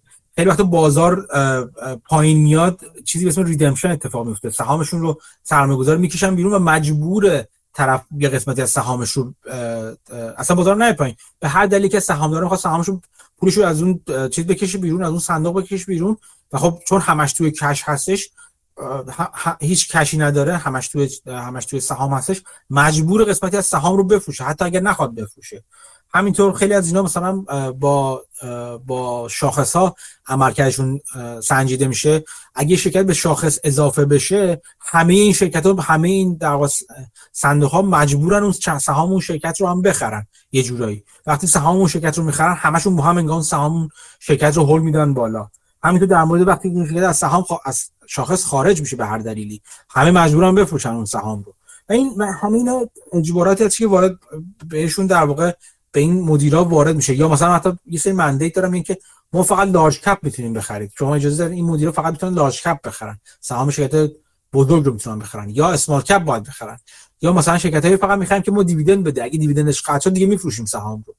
همه این اتفاقات همه اینا اجباراتی هستش که به اون مدیران صندوق های بزرگ به اون پول های بزرگ وارد میشه و به من و شما سرمایه گذار وارد نمیشه. اگر هوشمند باشیم و دنبال این این را نریم. حرکت های این مدیرا به صورت موقت قیمت سهام رو بالا و پایین می‌بره. و این بالا و پایین بودن از پایین رفتن قیمت سهام فرصت در اختیار ما میده. بازم دوباره تاکید می‌کنم. نه اینکه ما رو مجبور کنه به اینکه دنبال این را بیفتیم. چون قیمت رفته بالا ما هم بخریم این بخریم. این این اساره چیزی هستش که تو فصل 8 میگه. و بعد در خیلی کوتاه در واقع میاد اشاره می‌کنه. میگه خب یه سری چیز هست که ما در کوتاه اینا همش حرف از کوتاه مدت و بلند مدت زدیم. در کوتاه مدت خیلی از چیزا دست ما نیست. احساسات مردم دست ما نیست.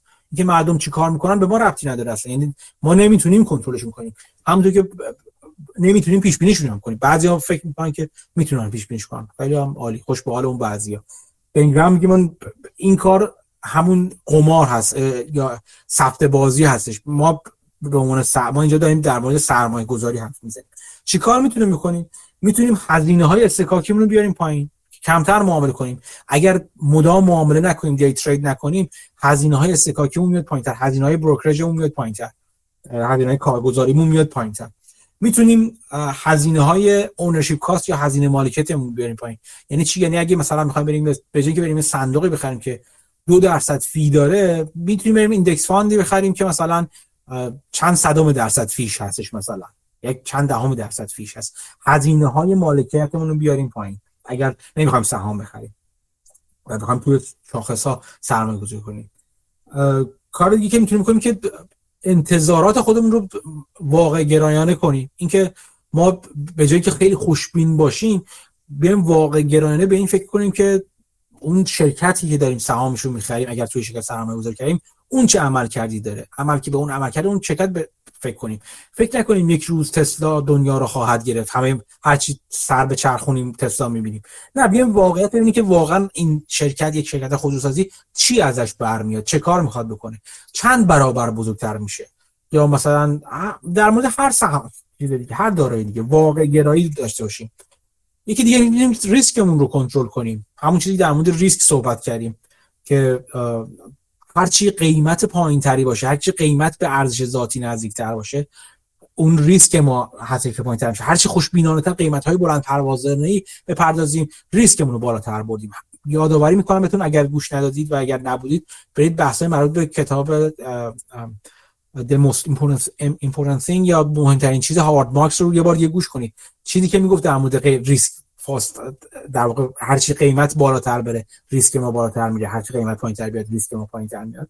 اگر درست تحلیل کرده باشیم برید اون فکر کنید یه مقدار. این که می‌تونیم تکس بیلمون رو پایینتر بیاریم یعنی اون مالیاتمون رو بیاریم پایینتر. چجوری؟ با اینکه بازم کمتر معامله کنیم. یعنی بیش طولانی مدت تر هر اون سهامی رو که خرید نگه داریم. چون میزان مالیاتی که در واقع وارد میشه متناسب هستش با دوران نه متناسب ولی معاملات کوتاه مدت تر سرمایه گذاری کوتاه مدت تر مالیات بیشتری روشون گرفته میشه تا سرمایه گذاری بلند مدت تر و اینکه رفتار خودمون رو کنترل کنیم مهمتر از هر چیز.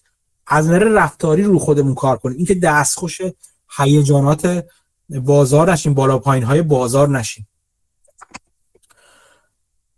این نکات مهمی بودش که الان چند تا نکته دیگه میگم که این در واقع فصل 8 تموم میشه. میاد اشاره می‌کنه که در مورد رفتارها میاد اشاره می‌کنه اینکه این از نظر علمی دوباره ثابت شده که ما انسان ها یک سری موجودات هستیم که به دنبال شناختن شناسایی الگو هستیم. یعنی خود به خود در تو هر چیزی دنبال الگو میگردیم. مثلا اگه یه چیزی رو بالا رفت اگه بگیم یک دو سه طرف میگه چهار. یعنی دنبال دنبال میگردیم که سریع الگو رو منطبق کنیم به اون چیزی که داریم می‌بینیم. یک شکل رو یک الگوی ذهنی رو بندازیم رو واقعیتی که جلومون هستش. ما pattern seeking هستیم اصطلاحا یا trend seeking هستیم. دنبال trend ها روند ها و الگوها هستیم. هی دنبال این هستیم که توی فال قهوه شکلی در بیاریم. دنبال هستیم که دنبال تو نمودارها سرشونه در بیاریم. فنجون رو نمی‌دونم چیزی در بیاریم تو تو چارتا دنبال الگو هستیم. و این می‌تونه باعث بشه که نقاط یک باعث تبدیل بشه نقطه ضعف ما. اینکه ما واقعیت رو در واقع کنار بذاریم و بگیریم دنبال که با اون تصور ذهنی خودمون رو بندازیم روی واقعیت و پروژکت کنیم و منعکس کنیم رو واقعیت و بر اساس اون تصور ذهنی منعکس شده ها تصمیم بگیریم. یک چیز دیگه که در واقع ذکر می‌کنین هستی دوباره به همون بحث لیکویدیتی یا نقش شوندگی دارایی ها در واقع اشاره می‌کنه میگه همونطور که شما هر روز قیمت ملکی که دارین رو نمیفروش در واقع هی تو بازار سراغ مثلا توی خونه نشسته باشین یا خونه اجاره یه خونه یه مزرعه داشته باشین. هر روز می قیمت زمین رو در چند در اون منطقه چیزیتون چک کنید نه تو اون زمین داره اون محصول کشاورزی رو به شما میده شما از اون محصول کشاورزی دارین استفاده می‌کنید و بعد همینا رو میگه میگه میگه میگه. بیاد اینجوری نگاه کنید. برای یه مدت به تمرین. همون حرفی که چارلی مانگر می‌زنه اینورت always invert. همیشه معکوس کنید. اینجوری نگاه کنید.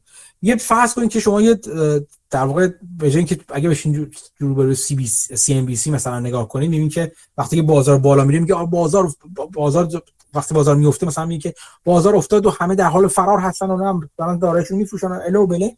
فرض کنید یک شبکه تلویزیونی باشه اینجوری بیاد به شما میگه میگه وقتی بازار میاد پایین بیاد بگه امروز تو بازار حراج 50 درصدیه.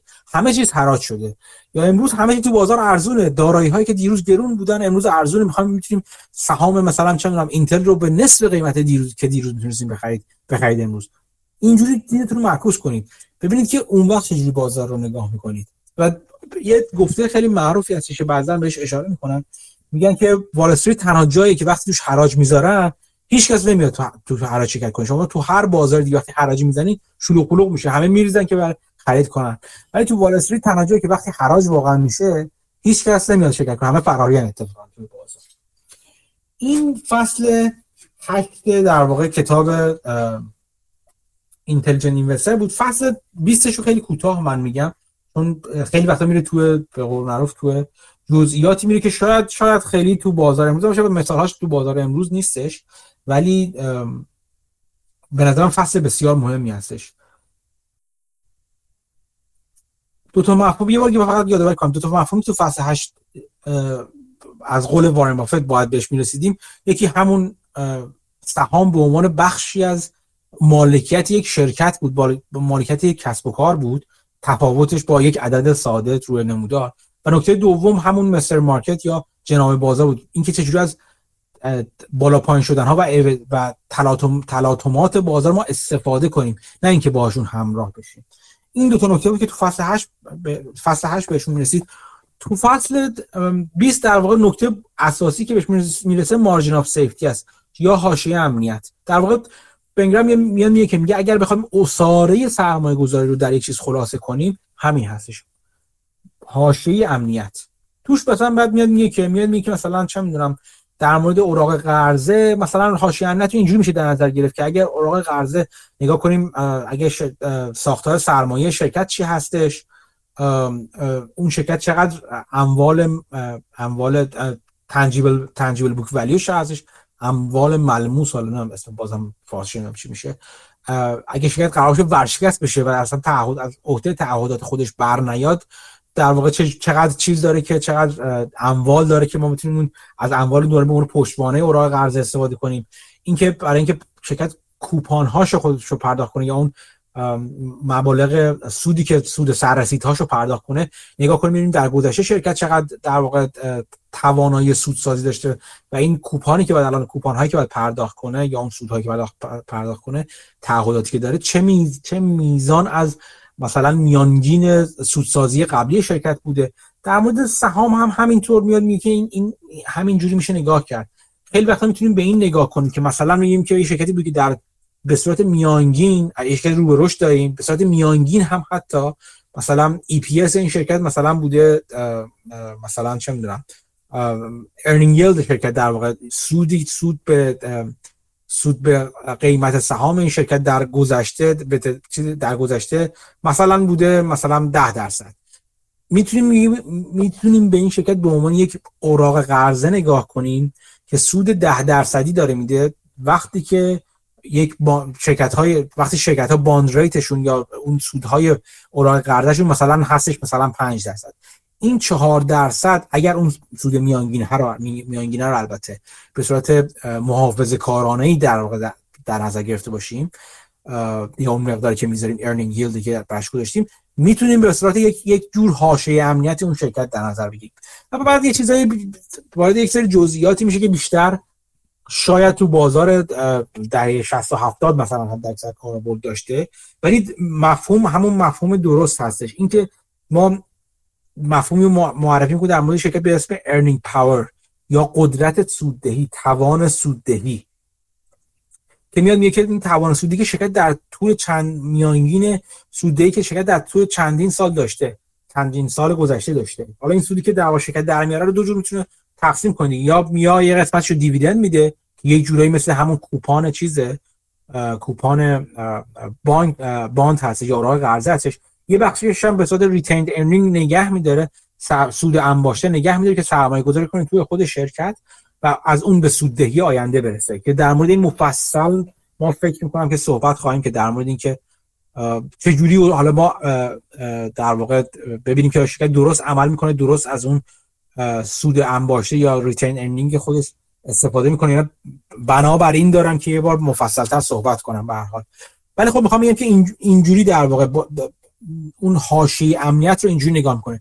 میاد خیلی وقت سعی می‌کنه نزدیک کنه به یک اوراق قرضه. یعنی مثلا این این رفتار مخصوصا در مورد در زمانهایی که یه شرکت به خاطر اتفاقات مختلف بازار قیمت سهامش اومده پایین و تبدیل میشه به یک جور bond. اگر earning yield شرکت یا بازدهی سود اون سودسازی شرکت رو به صورت محافظه کار در نظر بگیریم می‌تونیم به اون شرکت به صورت یک اوراق قرضه نگاه کنیم. و اوراق قرضه که بسیار بسیار جذابتر هست از اوراق قرضه که همون لحظه داره تو بازار معامله میشه.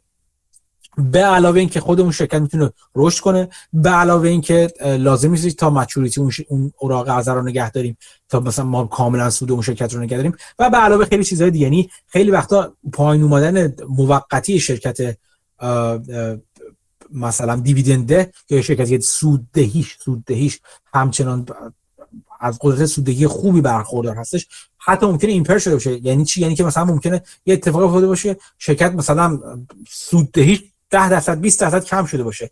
ولی اگه ما بیایم به جای 10 درصد کم شده مثلا میگیم آقا جان ما اصلا بیم فرض کنیم 50 درصد سوددهی این شرکت کم شده. و اینو به عنوان یک اوراق قرضه نگاه می‌کنیم باز هم حتی با در نظر گرفتن همچین شکلی شرکت شرکت نه تنها مشکل مالی نداره بلکه مثل یک اوراق قرضه بسیار بسیار جذاب و قابل رشد هستش. اون وقت هست که میگه همچین سرمایه گذاری می‌تونه سرمایه گذاری خیلی جذابی باشه. فکر خیلی وقتا فکر نکنید همچین چیزی اتفاق نمیفته چندین بار تو همین یک سال گذشته اتفاق افتاد مثلا شرکت دخانیات دیویدن ییلد بسیار بالایی دارن. 8 درصد 9 درصد دیویدن ییلد پیدا, کردن. شرکت مخا... شرکت دخانیاتی که اتفاقا خیلی هم خوب نگاه کنید سودسازیشون خیلی هم خوب هستش. نگاه کنید اتفاقا رشد کپیتال الوکیشن یا تخصیص سرمایه‌شون خیلی خوب هستش. دارن سرمایه سهام سهام خودشون هم می‌خرن دوباره. مثلا شرکتی مثل BTI که ticker دیگهش BAT هستش که British Tobacco هستش. اینجور شرکتی بود که واقعا earning yield ش خیلی پایین اومد. فکر کنم هنوزم پایین هستش. یعنی خیلی بالا رفتش. یعنی هنوزم میشه یک جورهایی به عنوان یک اوراق قرضه در نظر گرفت و یک اوراق قرضه بسیار جذاب میشه در نظر گرفت.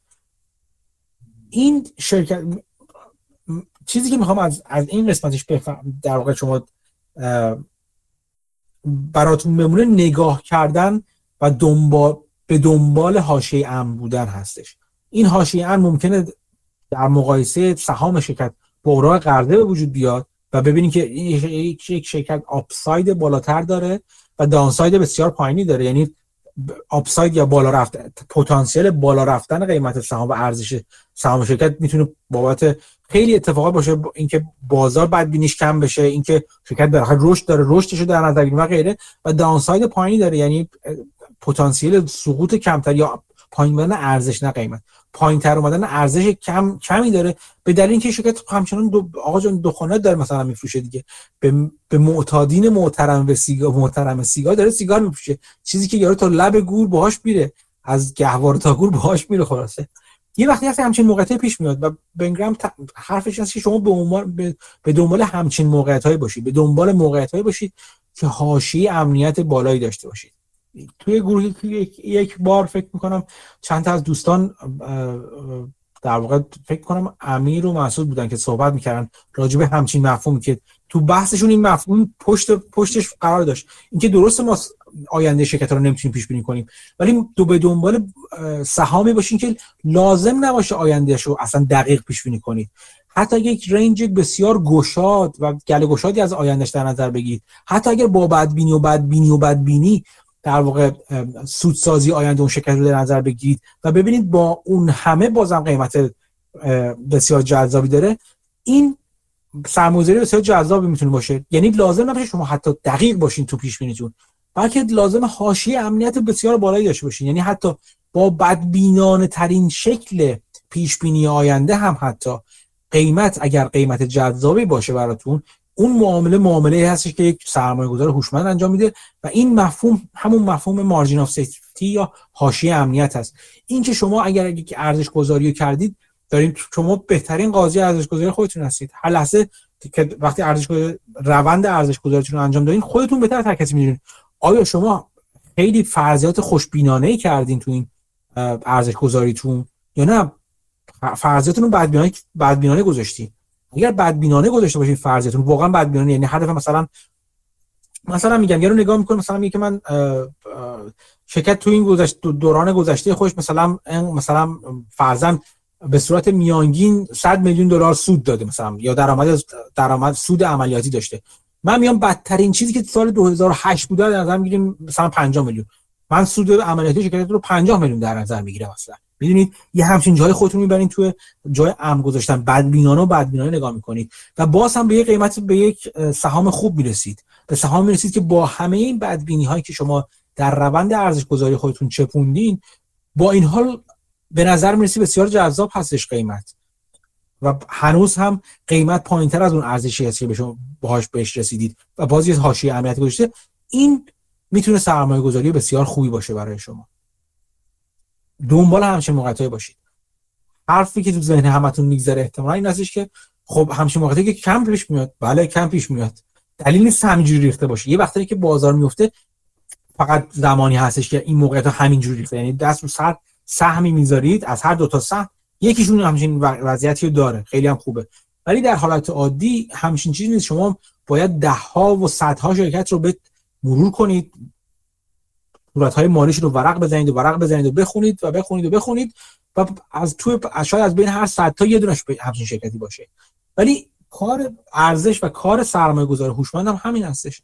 شما شما یادتون باشه شما قرار دنبال روی بازار نشین. اگه همه دارن قیمت بازار بالا می‌ذارن و این تعداد سهم ارزشمند بر تعداد کل سهام رو کم کرده شما دلیل نیست استانداردهای خودتون رو پایین بیارید. و برید دنبال همون روندی که بازار گذاشته شما قرار کار خودتون رو بکنید. این نکته مهمی هستش. و همینجا هستش. این اینم مهم هستش که یادآوری کنم به شما.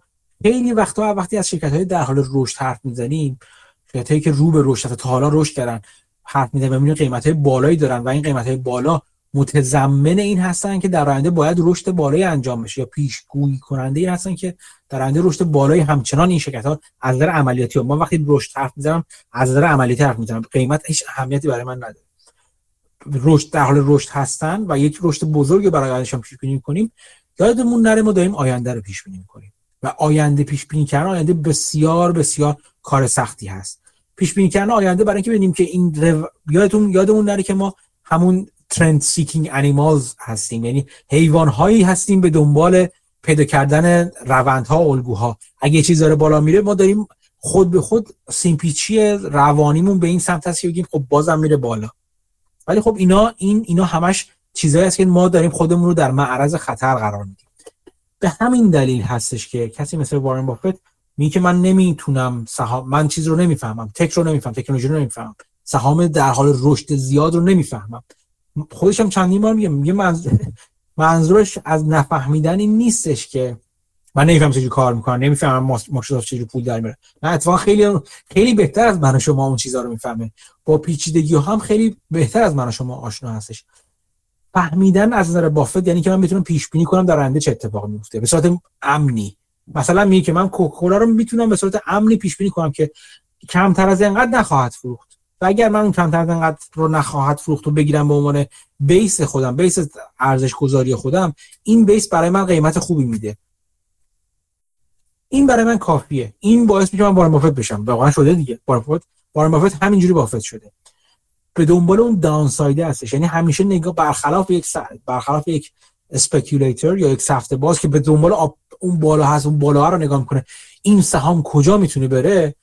سرمایه گذار سرمایه گذار واقعی سرمایه گذار ارزشمند. اول نگاه می‌کنه این سهام چقدر می‌تونه بره پایین. چه بلایی ممکنه سرش بیاد. دید بدبینانه رو داره. این تفاوت بسیار مهم این دوتاست بافت چون به پایین نگاه می‌کنه و دید بعد با دید بدبینانه می‌تونه دارایی هایی که داره رو در بدترین وضع که ممکنه وجود بیاد دوست داشته باشه این دارایی ها رو می‌خره. ولی نمی‌تونه در بدترین وضعی که ممکنه برای مثلا برای چه می‌دونم برای مایکروسافت اون سالهای وجود می اومد نمی‌تونست بخردش در بدترین وضع. نمی‌تونست خودش راضی کنه که بخره. این تفاوت تفاوت مهمی هستش. سهام در حال رشد شرکت های در حال رشد در واقع اینجوری بگم متضمن ریسک هستن. چون ارزش گذاری ها روشون با تصور کردن اون رشد اتفاق میفته رشدی که ممکن اتفاق بیفته ممکن اتفاق نیفته. اصلا ممکنه 70 درصد اتفاق بیفته یا 30 درصد اتفاق میفته. ولی تضمینی براش وجود نداره که اتفاق که برای سرش میاد. در حالی که در مورد شرکت هایی که مثلا وقتی بافت کوکاکولا در قهر قیمت خرید وقتی گایکو رو در قهر قیمت خرید وقتی American Express رو در قعر قیمت خرید همه اینها فقط بافت نمی‌تونم مثال من از خیلی دیگه می‌تونم مثال های مختلف بزنم که سهام رو در قعر قیمت خودشون خریدن بدترین وضع ممکن رو تصور کردن برای خودشون و دیدن بازم میارزه. در اون وضعیت اون شرکت رو اون سهام رو بخرن این نکته مهمی هستش و تفاوت سیمکشی ذهنی شاید هست. شاید به همین دلیل هست که میگن که value investing یا سرمایه گذاری ارزش مبنا یا برای شما کار می‌کنه یا می‌فته دوزاریتون در موردش میفته یا نمیفته بعضی از آدم اصلا نمی‌تونن جلوی خودشون رو بگیرن. برای اینکه به بالا نگاه نکنن. اول پایین نگاه کنن. اول زیر پاشون نگاه کنن. بعد برن بالا. اول پاشون رو پله محکمی بذارن بعد آویزون میشن از پله بعدی. بعضی هم اول خود به خود اون پله اول رو نگاه می‌کنن.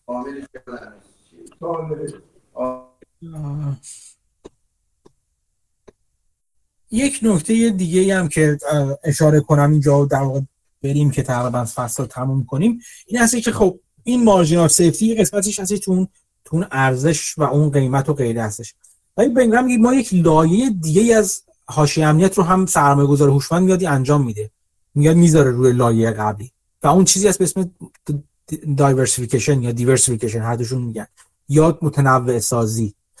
یعنی که علی رغم این که همه این چیزها رو می‌بینه سرمایه‌گذار و پایین رو نگاه می‌کنه و حالت بد رو نگاه می‌کنه و یک سهام رو دوست داره باز هم جای این رو برای خودش می‌ذاره یک چیزهایی رو ممکنه ندیده باشه. ممکنه در تحلیل خودش اشتباهاتی بوده باشه و ندیده باشه. ممکنه اتفاقاتی که حتی یعنی حتی ممکنه بدترین وضعیتی رو که پیش بینی کرده حتی از اون بدتر هم بیفته و حتی اون فاصله بدترین وضعیت و قیمت رو یه وعده حتی بدتر از اون پیش به وجود بیاد که اون فاصله قیمت و ارزش قیمت و ارزش ذاتی رو بازم رد کنه.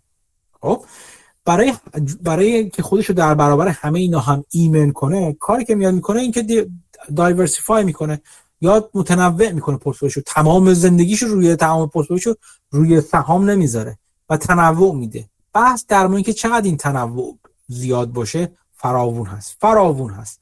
کارهای آکادمیک شده. آکادمیک که خب بالاخره مثل هر کار کار آکادمیکی نقاط ضعف خودش رو داره و نقاط قوت خودش هم داره. اصولا مثلا میگن که شما مثلا می‌بینید می‌بینید که کسی مثلا مثل چیز مثلا میگن که اگه شما تو 20 تا 20 تا 30 تا position به صورت هموزن متنوع سازی کنین پورتفولیوتون رو مثل این هستش که از اونجا به بعد دیگه عملا سودی با یعنی بهره از اون diversification یا متنوع سازی نمی‌برید و ریسک خودتون رو کمتر نمی‌کنید. یعنی بیشتر از 20 تا 30 تا position این اون مطالعات میگن که نکنید. از طرفی کسایی اصلا مثل مثل بافت که مثلا که اگر من سرمایه‌ام کوچیک‌تر بودش مثلا 70 درصد سرمایه‌مو میذاشتم توی 4 تا position. و مثلا دو تاش هم ممکن بود بالاتر از 15 درصد بره مثلا. یعنی اینجوری هم هستش. به صورت هرمید هرمید متمرکز میشن. این دست خود شما است ولی مهم این هستش. تمی از یا بهره ای از دایورسیفیکیشن و متنوع سازی رو پورتفولیوی شما ببره. چون سرمایه گذار هوشمند معترف به اینکه علا رقم اینکه بدبینانه نگاه کرده. علا رقم اینکه حاشیه سودهای مختلف رو در نظر گرفته بدبینی های مختلف در نظر گرفته باز هم ممکنه چیزی رو ندیده باشه. و این تنوع رو توی پورتفولیو خودتون بیارید تا این دیگه با خودتون هست. یعنی این چیزی که هیچ دستور عملی نمیشه بهش داد که انقدر تا چیز کن بیشتر از 5 درصد نرو بیشتر از کمتر از 20 تا position نداشته باشه نه این دیگه با خودتون هست. این بسته به میزان اعتمادی داره که یا بسته میزان ثبات نظری داره که رو تحلیل های خودتون دارید و یا بدبینی که رو دارین. شما گفتم بهترین قاضی برای اینکه ارزش گذاری روند سرمایه گذاری هر کسی خود هر کسی اگر با خودش صادق باشه. خودتون می‌دونید کجاهاست فر، فرض هاتون رو شل کردید و گشاد گرفتید. کجاها خوشبینانه خو... نگاهتون به دوردست های خیلی خوشبینانه بر خودتون بوده و کجاها دارید داشتین بدبینانه نگاه می‌کردید. اون position ی که علا رقم بدبینی نگاه کردن های بسیار بد بسیار سختگیرانه حاشیه امنیت قیمتی هم داشتین یعنی همچنان ارزش ذاتی که براش محاسبه کردید. بسیار بالاتر از قیمتی که باید که تو بازار براش در نظر اون پوزیشنی هستی که شما می‌تونید خیلی راحت وزنش رو توش بر خودتون بالاتر ببرید. اونجایی که همچنان نادانسته های بیشتری یا نادانسته های ندانسته های متنوعتر و بیشتری توی تحلیلتون داشتید و یا فرض فرضیات زیادی کردید اونجایی که position تون position تون رو باید سبکتر و کوچیک‌تر بگید ولی مهم این از این هستش که در واقع این متنوع سازی رو به صورت لایه دیگه علاوه بر اون چیزهایی که قبلا گفتیم روی حاشیه امنیت خودتون بیارید. این حاشیه امنیت اونقدر مهم هستش که در واقع بنگرامی که چیز تقلیق از اصلی ترین نکات متمایز کننده سفت باز و سرمایه گذار همین هستش. و بعد یه, یه چیز دیگه هم فراموش نمی‌کنه بنگرام در واقع تو متنش هستش یک چیزی که من تو بازخانی این دفعه هم در واقع متوجه شدم. اینی که به میاد بهش به این اشاره می‌کنه که در واقع متوجه خونده بودم ولی به این عمر درک نکردم. اینکه یک برای کسی که توانایی بیشتری پیدا کرده سواد آموزی کرده جلوتر رفته در سر مسیر سرمایه‌گذاری نه اینکه دو سه سال فقط وارد بازار شده بلکه رفته حسابداری یاد گرفته security analysis یاد گرفته یک یک مسیری در یادگیری پی یادگیری تئوریک و عملی در واقع طی کرده. میشه این margin of safety رو کمی گشاد کرد. این حاشیه امنیت رو کمی گسترش داد. نگیم گشاد کرد. گسترش داد به یک حالت های ویژه. یعنی چی؟ یعنی حرف از چیزایی می‌زنه به اسم special situation چیزهایی که من من الان این روزها خیلی شدیدتر دنبالشم هم دنبال یادگیری بیشتر هستم هم دنبال اجراشون هستم. اینکه شما وقتی هستش که می‌بینید که یک تغییری رو یک وضعیت ویژه‌ای رو در سهام دارید تحلیل می‌کنید چیزی که من در موردش در موردش قبلا صحبت کردم. چیزی مثلا که دو تا سهام دو تا شرکت دارن با هم ادغام میشن. یه شرکت داره بخشی از خودش رو جدا می‌کنه. یا یه شرکت داره افزایش سرمایه میده مثلا در در یک زمینه ای یا داره یک شرکت داره سهام میفروشه.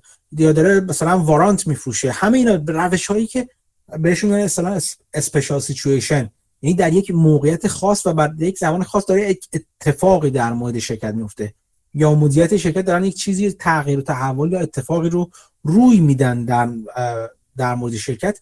این جایی هستش که با تحلیل عمیق میشه از اون لایه اولیه مارجن سیفتی. که بگیم که خب ما یه دایره داریم انقدر سود داده انقدر اینجوری کرده و این حاشیه حاشیه به ما میگه. از این یه قدم جلوتر رفت.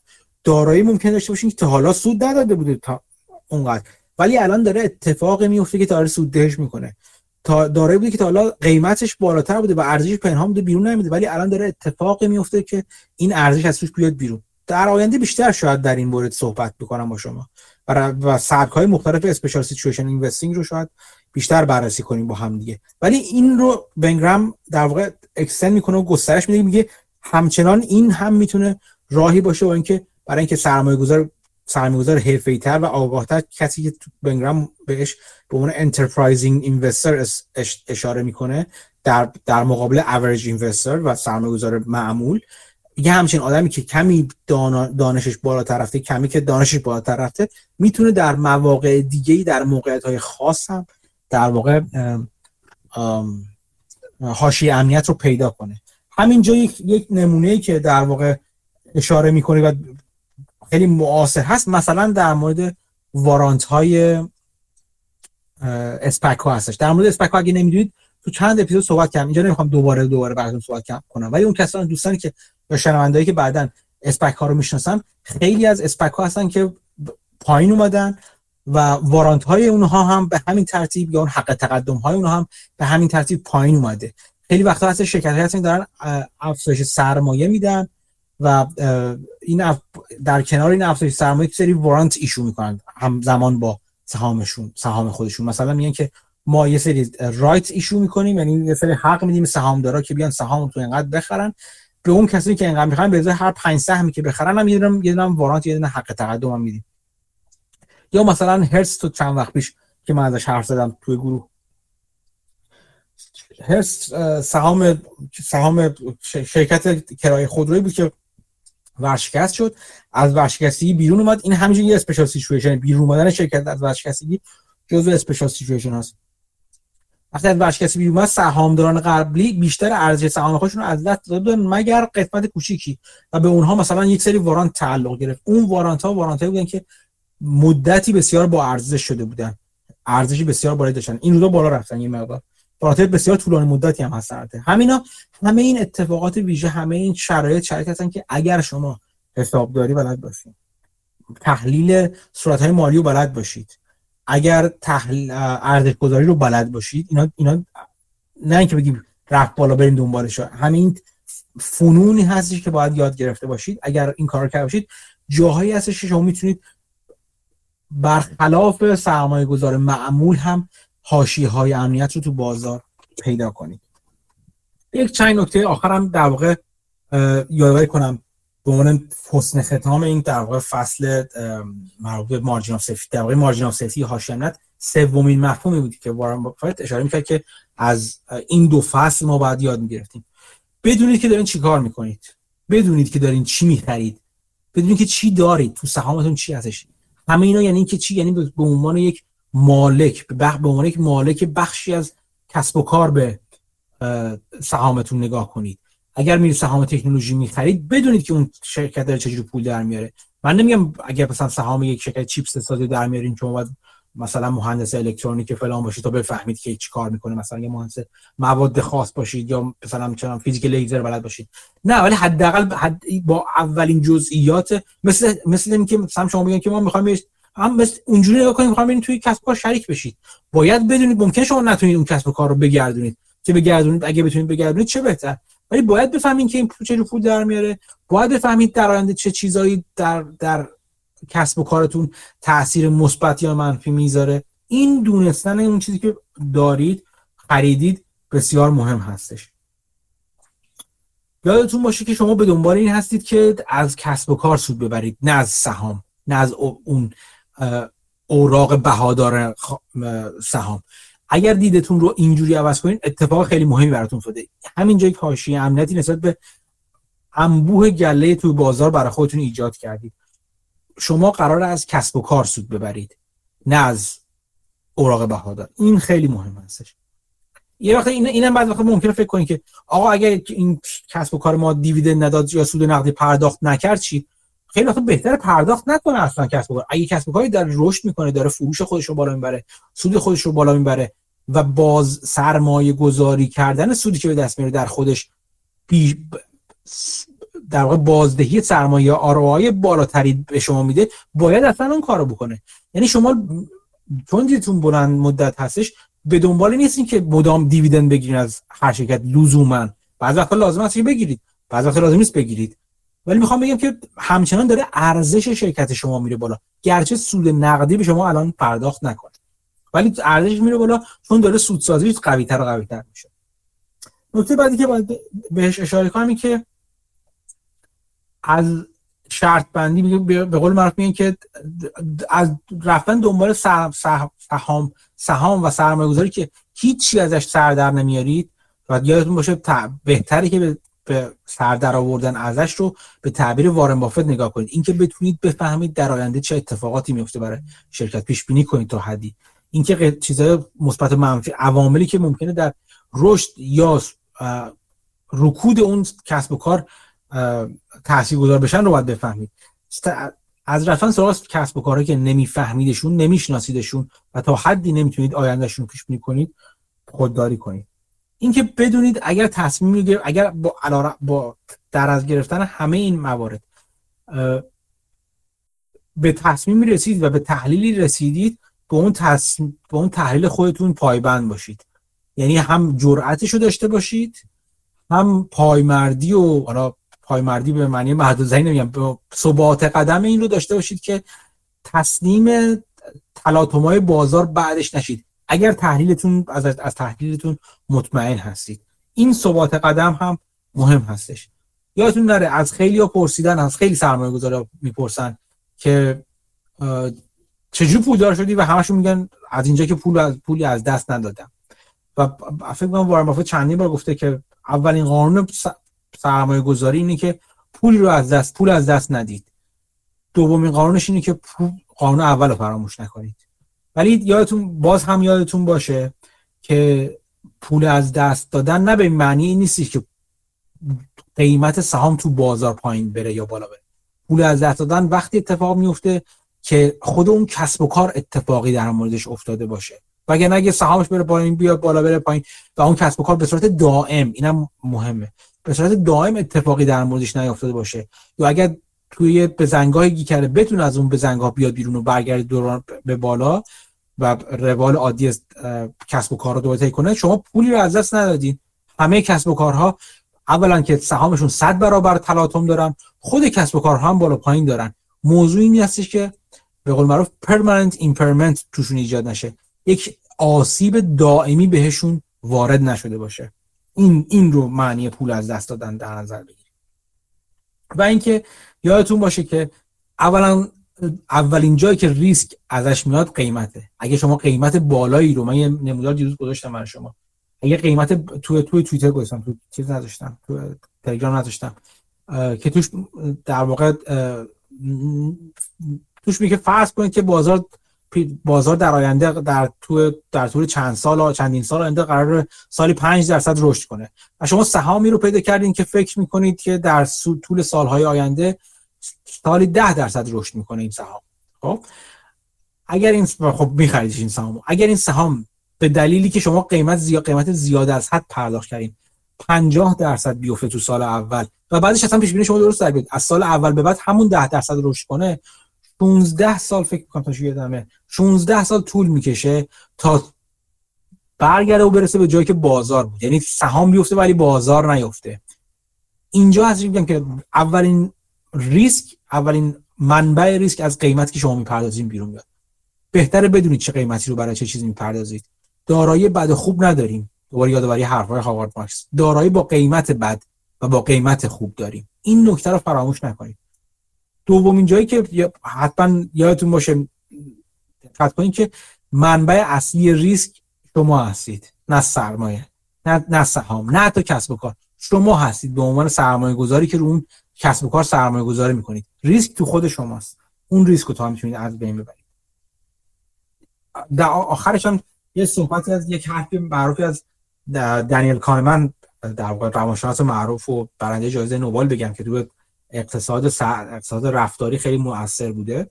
که ازش میاد میگه که از یک روندی به اسم تو فاکتور دیسیژن میکینگ حرف می‌زنه.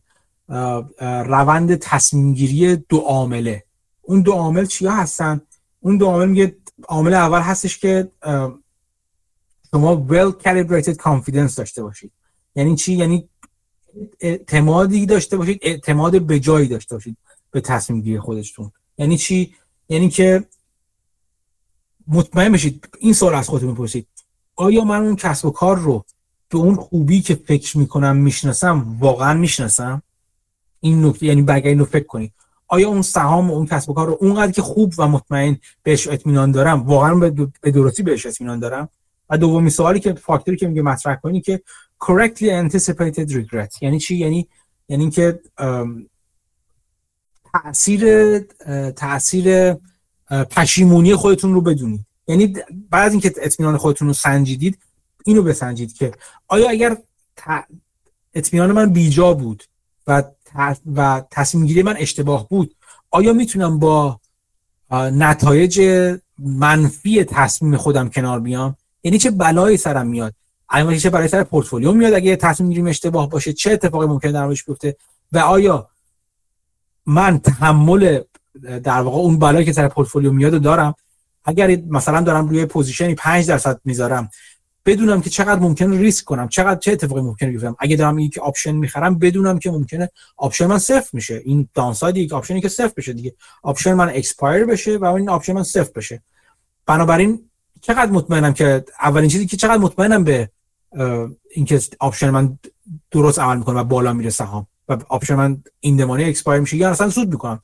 تو معامله option که ممکنه زودتر ببندم بعد که سنجیم پس اینو بسنجیم که اگر option من صفر شد آیا من صفر شدنشو می‌تونم تحمل کنم؟ آیا 20 درصد از سهام پورتفولیو گوشم روی این option روی این معامله؟ و می‌تونم با 20 درصد افت صفر شدن پورتفولیو و پایین اومدن 20 درصد یا پورتفولیو فقط در یک position کنار بیام یا نه؟ این دو تا عامل اگه در نظر بگیرید باعث میشه که تصمیم گیری درست می... درست تری رو انجام بدید. این دو عاملی هست در مورد باز کردن سایز کردن و بستن هر position ی شما حتما باید انجام بدید. این خلاصه ای بود از دو فصل 8 و 20 از کتاب Intelligent Investor یا سرمایه گذار هوشمند که امیدوارم که خوشتون اومده باشه. خب من فکر کنم باز کنیم به سمت دوستان.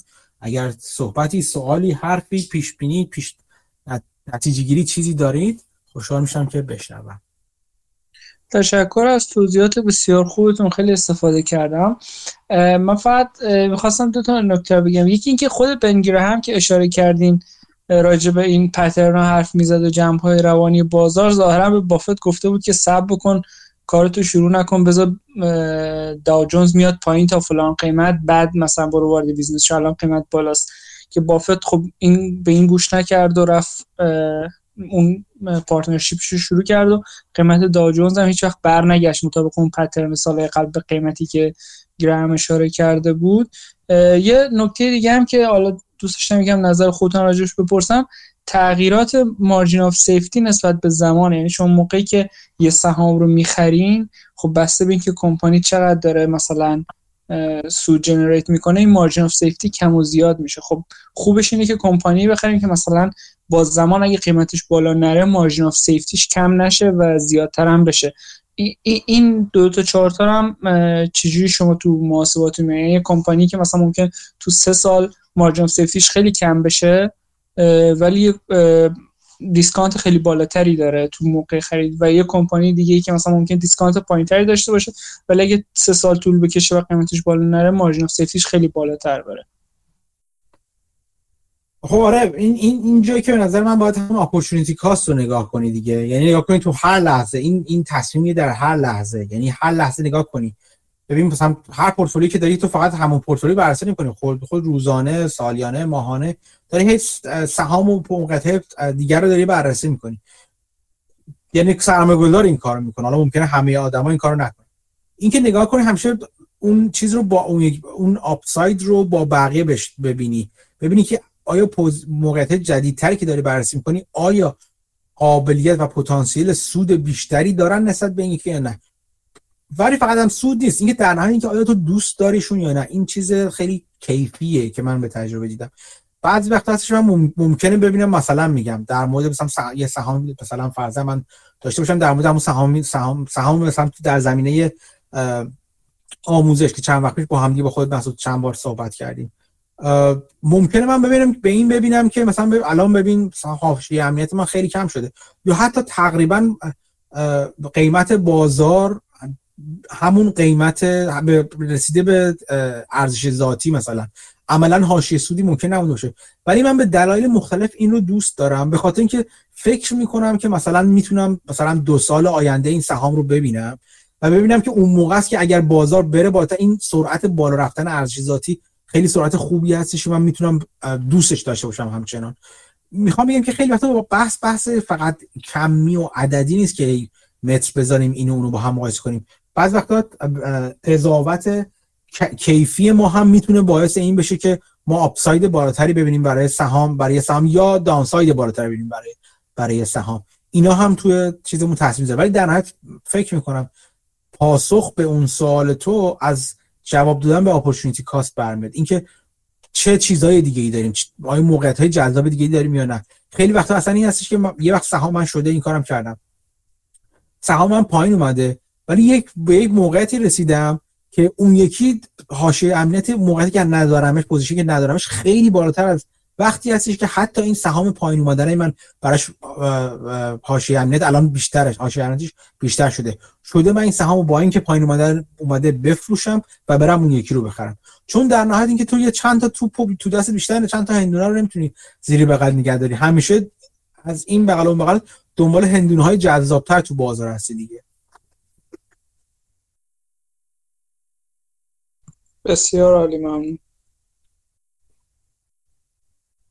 دیگه؟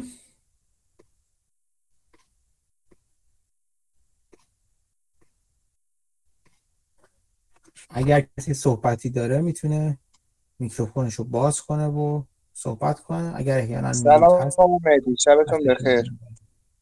سلام علی بگو. شب شما بخیر. می‌تونیم حالا خارج از این بحث این کتابم سوالی بپرسیم یا نه؟ آره آره آره الان الان الان دیگه اگر, اگر کسی بحثی راجع به کتاب نداره در مورد چیز دیگه می‌خواد صحبت کنم حتما. من یه حالا چند وقت گروهتون نبودم دنبال نکردم نظراتون. در مورد اینکه تورم موقتی و از ناحیه عرضه است شما نظری دارید یا نه؟ شما فکر می‌کنید که این تورم دائمی میشه یا باعث مشکلات بعد میشه. دائمی که نداریم. تورم گذرا نیست به این صورت به نظر من. به نظر من تورم گذرا به اون گذرایی که دوستان فکر می‌کنن نیست. یعنی من فکر می‌کنم واقعا هزینه ها هزینه های خیلی زیادی. من خب خود من توی شرکتی دارم کار می‌کنم دارم می‌بینیم چه قیمت رو ببریم بالا. و قیمتی که داریم می‌بریم بالا پایین نخواهیم آورد ما. ما این حد یعنی بالا بردن قیمتمون از پارسال بیشتر بوده. و پایین هم نخواهیم آورد. این این رو من دارم تو شرکت های خودمون و شرکت های رقیبمون دارم می‌بینم. فکر نمی کنم گذرا باشه قیمت. به این گذرایی که دوستان دارم فکر می‌کنن یا بعضا میگن. مثلا میگن 2022 که بیاد دیگه حل میشه یا مثلا وسط 2022 حل میشه. من فکر می‌کنم اولا یک نواخت نخواهد بود. یعنی خیلی جا هزینه ها بالا خواهد بود خیلی جا هزینه ممکن بیاد پایین. یا از این چیزی که از پایین تر بیاد و از لول های 2021 مثلا 2019 بالاتر باشیم و همچنان به میزان قابل توجهی. من فکر نمی کنم کل به این عموم که به این عامی که میگن گذراست گذراست گذرا باشه.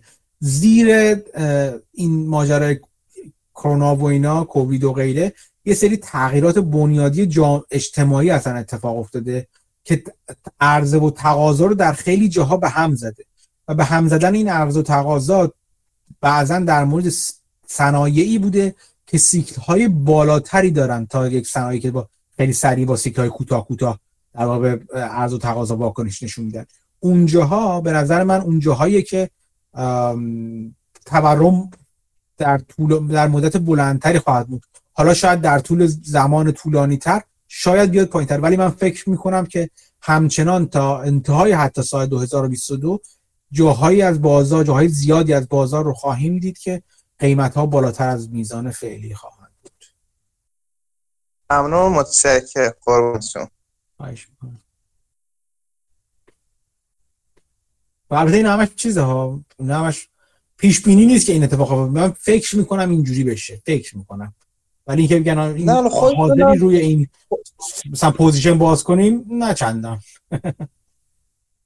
خودتون هم همیشه گفتید که اصلا پیش بینی اشتباه. آدم حالا باید احتمالات در نظر بگیر تو پادکستتون من زیاد دیدم. گفتید. ممنون که وقت گذاشتید. قربان شما. خواهش می‌کنم. دیگه؟ دوستان دیگه؟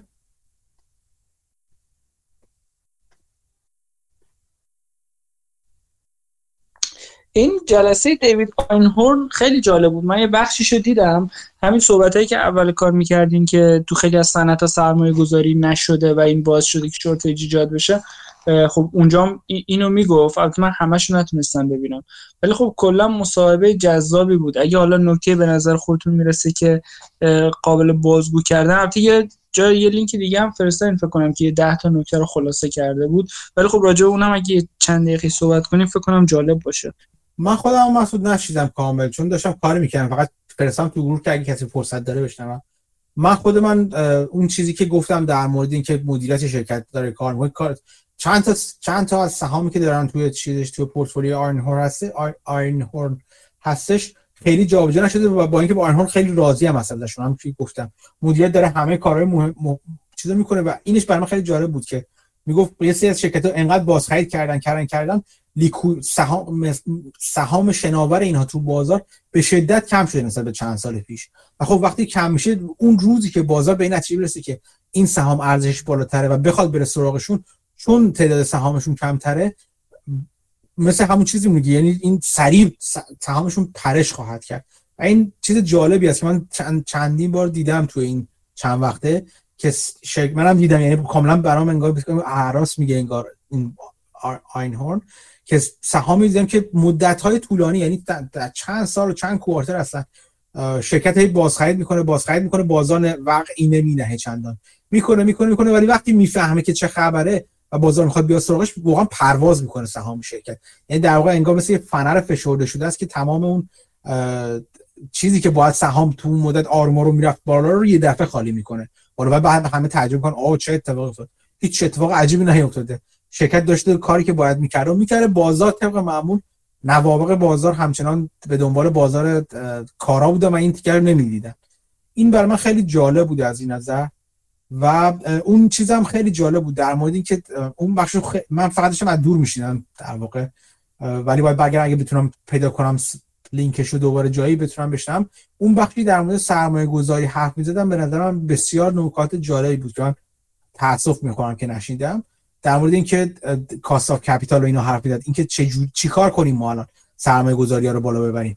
و خیلی راهی واقعا باقی نمونده جزی که سرمایه گذاری بالا بره و نمیارزه براشون برای شرکت ها که کاری کنن سرمایه گذاری کنن. و این اینکه بازار از نظر چیز این که می‌گفت اگه شنیدی صحبت شد با آینهورن چند بار چند بار تکرار کرد که می‌گفت الان دیگه کاری نمیشه که باید بشینیم کنار فقط ببینیم که این بازار سیکل خودش رو طی کنه یه قیمتای پرواز کنن یه چیزایی کمبودشون بخوره تو صورت ملت.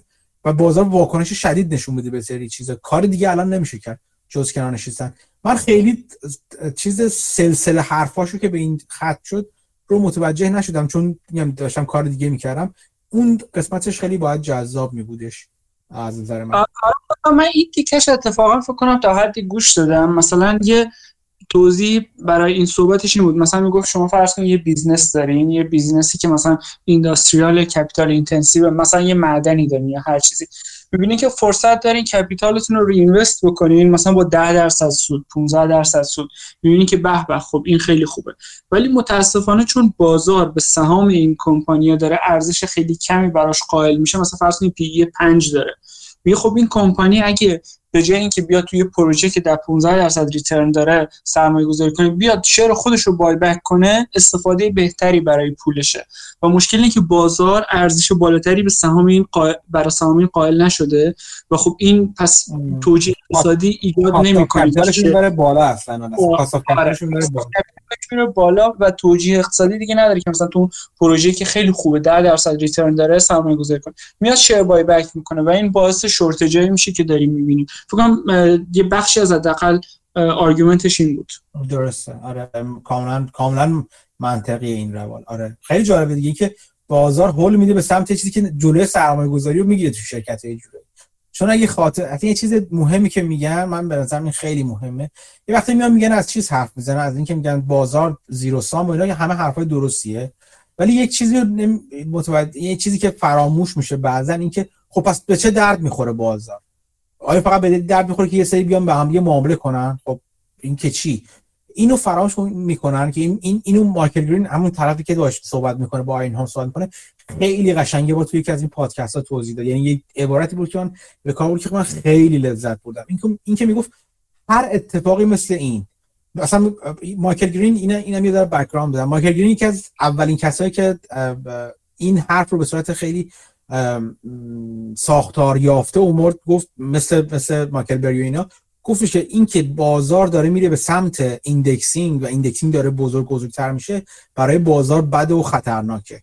جدا از اینکه اون حرفایی که مثلا کسایی مثل کریس کول و یا مایکل بری می‌زنن که این تلاطم رو تو بازار می‌بره بالا در آینده. چون این یه مثال خیلی خوبی کریس کول می‌زنه میگه که کار active manager ها اینه که بازار رو دنبال ارزش باشن و ارزش رو بیارن بیرون. هر جا بازار mispricing انجام میشه با رفتن به اون سمت و هول دادن بازار به اون سمت اون mispricing رو از بین می‌برن. یعنی active manager ها در واقع بازار رو کارا می‌کنن.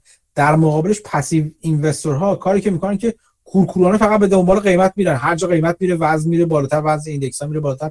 اینا بازار رو سنگین تر می‌کنن. گفت حالا فرد می‌گفت یه آدم مستی رو در نظر بگیرین توی خیابون داره راه تلوتلو می‌کنه برون و این drunkard walk میگن یا random walk ی که میگن تو بازار. میگن این به قشنگی میگفتش که این کریس کول میگه اینو.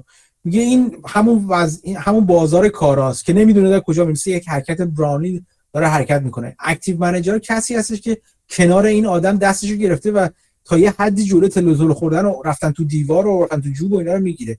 هی بر هر جا از مسیر خونه زیادی خارج بشه می‌گیره میکشدش اینور. اون mispricing ها رو اینجوری دنبال می‌کنه. میگه حالا در طول زمان خب خیلی از این active manager هم خوب عمل نمی‌کنن. خیلیشون fee های بالای می‌گیرن و بازار به یک دلیلی بازار رفته سراغ indexing دیگه. هزینه بالایی می‌گرفتن اینها خوب عمل نمی‌کردن و غیره و غیره. خب این باعث شده active manager ها انگار فرض کنید active manager داره ضعیفتر و ضعیفتر میشه. اون فردی که دست این آدمو گرفته دست این آدم مست رو گرفته. از طرفی اون فرد مست چون داره پسیو اینوستینگ بزرگتر بزرگتر داره میشه این داره قوی تر و قوی تر و گنده نه قوی تر گنده تر و گنده تر میشه. میگه حالا در حالت حدی خودش به یک وضعیتی می‌رسه که یک آدم عاقل ولی کوچیکی می‌خواد یک قول نر قول مثلا دو سه متری که سنگین هست داره تلو تلو می‌خوره رو به مسیر اصلی برگردونه. خب نمی‌تونه دیگه. این این باعثش اسلاشینگ تو بازار تلاطم‌های شدید تو بازار میشه. این حرف کریس کول و مایکل بری هستش. و, ما و مایکل گرین که اینجا حرف می‌زد. مایکل گرین یه حرف جالبی تو اون پادکست زد. و اومد گفتش که جدای از همه این حرفا حالا بعضی ممکنه خب بگه بشه. خب که چی بگه بشه؟ خب راست میگه خب. میگه ما فراموش می‌کنیم که بازار یک مکانیزمی که یک کارکردی داره یک ابزار داره. مهمترین کارکرد بازار نه این هستش که سرمایه رو بیاره چون سرمایه گز... سرمایه ثانویه است دیگه. یعنی سرمایه ای نمیاد تو بازار. سر... به اون سرمایه گذاری های یک بخش کوچیکی از تامین سرمایه بازار از طریق بازار بورس انجام میشه. بخش بسیار بسیار کوچیکش انجام میشه. اصل کل کل با... بازار مثل یه چیزی مثل یه سنجشگر یه یه والویشن تول یک ارزش گذار ابزار ارزش گذاری بزرگ میمونه که با قیمت. ارزش گذاری های خودش اینکه چقدر این بشه چقدر اون بشه داره در واقع نشون میده به بقیه فعالین به بقیه سرمایه گذاران سرمایه گذاران واقعی اونه که قرار سرمایه گذاری کنن رو صنایع نه روی سهام به اونا نشون میده که کجا چقدر کاست کپیتال داره کجا چقدر بازدهی سرمایه داره کجا باید چقدر سرمایه گذاری بشه. وقتی این مکانیزم به هم ریخت بابت این بزرگ و بزرگ و بزرگتر شدن passive investing بازار کارایی خودش رو از دست میده. و اینجا دیگه سر... همین چیزی که تو گفتی. عملا جایی که باید سرمایه گذاری بشه نمیشه و جایی که نباید بشه میشه سرمایه گذاری چون داره سیگنال های قیمتی که داره از این ماشین بزرگ سرمایه گذاری میاد بیرون سیگنال های درستی نیستن دیگه. این کارکرد اصلی بازار ثانویه است. چیزی که حالا درسته zero sum game و همینا درسته ولی این کارکرد و این بز... این این موجود بزرگ zero sum این کارکرد داره. کارکردی که passive indexing الان یا trending trend investing و خیلی چیزهای دیگه داره از بین میبرده الان. آره اتفاقا در راستای تایید همین حرف شما یه حرف دیگه هم آینهورن می‌زد که می‌گفت الان مشکل اینه که ما کلا analyst ی نداریم. اصلا توی تماسای کمپانی ها مثلا تو تو تماسای کوارترلیشون یا مثلا سالیانهشون می‌بینی می‌بینی طرف ارائهش که تموم میشه هیچکی سهام رو دنبال نمی‌کنه هیچکی سوالی نمی‌پرسه. و اصلا مهم نیست که کمپانی داره خوب عمل می‌کنه داره ارنینگ میره بالا یا هرچی کسی نیست که اصلا این ارزش گذاری رو بکنه و این ارزش رو ببینه. و خب شاید این اتفاقا به نفع ما باشه که بازار رو ناکارآمدتر کنه و فرصت خرید رو برای ما بیشتر بکنه. آره دقیقا من من خود من توی portfolio un follow یا توی watchlist م un follow stock زیاد می‌بینم سهامی که وقتی میشینم چیزشون گوش می‌کنه همون conference call هاشون می‌کنم کسی نیست. یعنی این میاد اون میاد حرف می‌زنه تمامش میره. خودشون مثلا میگن که خب کسی نیست ولی خب سوالاتونو که از قبل بفرستی ما میگیم. سوالی هم نیست اصلا. هیچ چیزی هم نپرسیده کلا ازشون انگار. می‌دونی چی میگم؟ این خب این هست نشون میده سهام under follow یا un follow زیاد تو بازار. همه رفتن چسبیدن دنبال همون سهامی که تو S&P 500 سهام داغ. خیلی اونا اونا اونا دنبال میشن. خب همین باعث میشه اونا وزنشون هم سنگین‌تر و سنگین‌تر بشه و اتفاقا اووروالویشنشون هم زیادتر و زیادتر بشه بعضا. بعضا نه همیشه. آره حالا اگه سویچ کنم به یه بحث دیگه ای ما بحث average down رو انجام دادیم. ظاهرا خبر اومده چارلی مانگر رو علی بابا average down انجام داده. آره آره. اون خبر جالب بود داره منم اونو شنیدم. فکر کنم قبل از این حالا average down کردن میانگین یعنی شروع خرید قیمت سهام قیمت علی بابا که بافت مانگر شروع خریدن 200 خورده ای بود که شروع کرد خریدن. یعنی average cost ش خیلی بالاتر از این حرف مثلا رو 200 خورده بود ولی فکر کنم الان الان, که علی بابا رو 150 ولی خب داستان اینه که فکر کنم مانگر قابل توجه اضافه کرد position رو. یعنی الان جز چند position بزرگ اون دیلی ژورنالشه آره. هیچ بعید هم نیست یه چیزی دیگه میاد باشه. یه قسمت دیگه از در سرمایه شخصی خود مانگر تو پورتفولیویی که لیلو داره دنبال می‌کنه. لیلو در واقع مدیریت می‌کنه و من تا حد زیادی مطمئنم تقریبا مطمئنم که اون یه قسمتی از سرمایه شخصی خود مانگر هم روی اون هست. این روی علی بابا چون می‌دونم لیلو تو علی بابا هست. آره ولی خب همچنان مشکلات علی بابا هنوز تموم نشده چون که اول بخش financial بود بعد بخش anti monopoly بود بعد جلوتر اومد بخش education علی بابا رو education هم یکم سرمایه گذاری کرده بود بعد اومد الان تازگی بخش رسانه هاست که علی بابا تو رسانه ها هم سرمایه گذار کرده بود که دولت ازش خواسته دایوست بکنه و خلاصه ظاهرا علی بابا رو داره یکی یکی پروبالش رو پیدا می‌کنه و میچینه همچنان. حالا فقط هم به دنبال علی بابا نیستش. هم تو این راه تنسنت نرفته. هنوز تنسنت هم خیلی مثل اختابوسین برانور هست. آره کلا بحث که بزرگتر از این حرف بحث گیمینگ بود بحث real estate بود. کلا این crackdown چین خیلی گنده آره از این از نظر من از نظر چیز از نظر دولت چین بعضی از سهام بعضی از شرکت ها زیادی بزرگ شدن. این داره چین نمی‌خواد تبدیل به corporate چیز بشه. مثل آمریکا که قدرت زیاد پیدا می‌کنن corporate corporation ها نمی‌خواد اونجوری بشه. احتمالا ممکنه یعنی بخشش هم ممکنه این باشه که بخواد اینا رو خور خوردشون کنه. آره ولی خب در این حال حالا شاید گشایش هایی هم در حال شروع باشه. مثلا اون دختر رئیس هواوی که CFO شون بود و آزاد کردن از کانادا رفت چین. یه سری مذاکرات هم داره شروع میشه. یه بحث tariff هم بود که فکر با امیرم تو گروه یکم بحث کردیم که بایدن گفته اونا رو همچنان نگه میدارم احتمالا از ترس فشار سیاسی از طرف Republican که میگن بایدن آدم چینه. مثل ترامپ می‌گفتن آدم مثلا روسی است. یعنی اونا رو نگه داشته ولی گفته که کمپانی می‌تونه تقاضای exception بدن. یعنی عملا می‌تونه کل این tariff رو حذف بکنه ولی ادعا کنه که نه حذف نکردم. case by case مثلا بعضی exception خواستن دادم. این چیزی که هستش این که من فکر تو یکی از این چیزهایی که از این وبسایت ها وبسایت های موردش هم میخوندم که اتفاقا گفت الان بهترین وقت هستش که این رئیس جمهوری چین یه خورده در مورد حسابداری شرکت یه خورده کوتاه بیاد.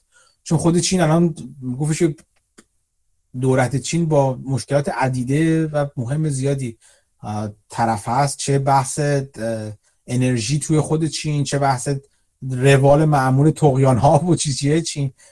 سوانه آب و هوایی چین درگیریش با استرالیا مثلا. و و چیز زیاد اتفاقات مختلف زیادی در تو خود چین میفته. شاید بخواد چین یه خورده سرش رو خلوت کنه مثلا با اینکه یکی از چیزهایی که یکی از این جبهه های مختلفی که همزمان داره توشون کتک کاری می‌کنن یه خورده کم کنه. با مثلا گفت ممکنه بخواد مثلا در مورد چیزهای حسابرسی و اینا یه خورده بهتر بشه. چون مثلا یادم یه سری از حساب اصلا یه سری از حسابرسای شرکت های همین غولای چینی مثل علی بابا اینا اصلا حسابرسای میگم مالا علی بابا پی دبلیو سی فکر می‌کنم مثلا. یعنی شرکت های حسابرس معتبر دنیا هستن. یعنی فقط اینکه یعنی خیلی هم لازم نیست خیلی چیز کنه. بگه فقط بگن okay چیزای مالیشو بذارین در اختیار بقیه. یا اینکه مثلا حسابرساشون رو تغییر بدن به حسابرسای معتبر مثلا تغییر بدن. چیز نیستش. یعنی می‌تونه یه, قیم... یه قدم کوچیکی برداره. حالا دید که قدم بعدی دولت چین چی خواهد بود؟ بله.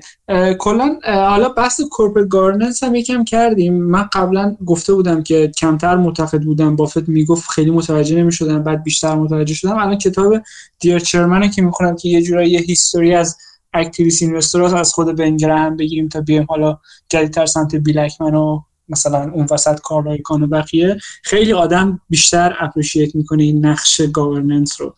و خب خیلی دید آدم رو باز می‌کنه. من appreciate می‌کنه که من از من از ESG فقط G ش به درد بخوره. باقیه چیزاش زیاد جدی نیستش از نظر من. یه حتما نظر غلطی احتمالا. ولی خب G خیلی مهمتره. اون governance خیلی مهمتره تو G آره خب این کتاب Dear Chairman کلا راجع اون governance شه دیگه. یعنی اینکه آره. منیجرها چقدر سوء استفاده می‌کنن یا چقدر ناکارآمدن یا چقدر اکتیویستا می‌تونن نقش مفید و یا بعضا مضری داشته باشن. بحث گرین میل بود که من متوجهش نبودم. خیلی بحث واقعا فجی بود که تعجب می‌کنم چجوری این اتفاق میافتاده و کسی بابتش زندان نمی‌رفته. و و حالا می‌خوام این گرین میل رو شما یه صحبتی بکنین که من برسم به این دوست عزیزمون سردار بیگلری که تو کتاب به عنوان villain مثلا ازش نوشته و جالب بود. نه greenmail شاید من یه وقت مفصل راجع poison pill و greenmail و اینا بخوام حرف بزنم.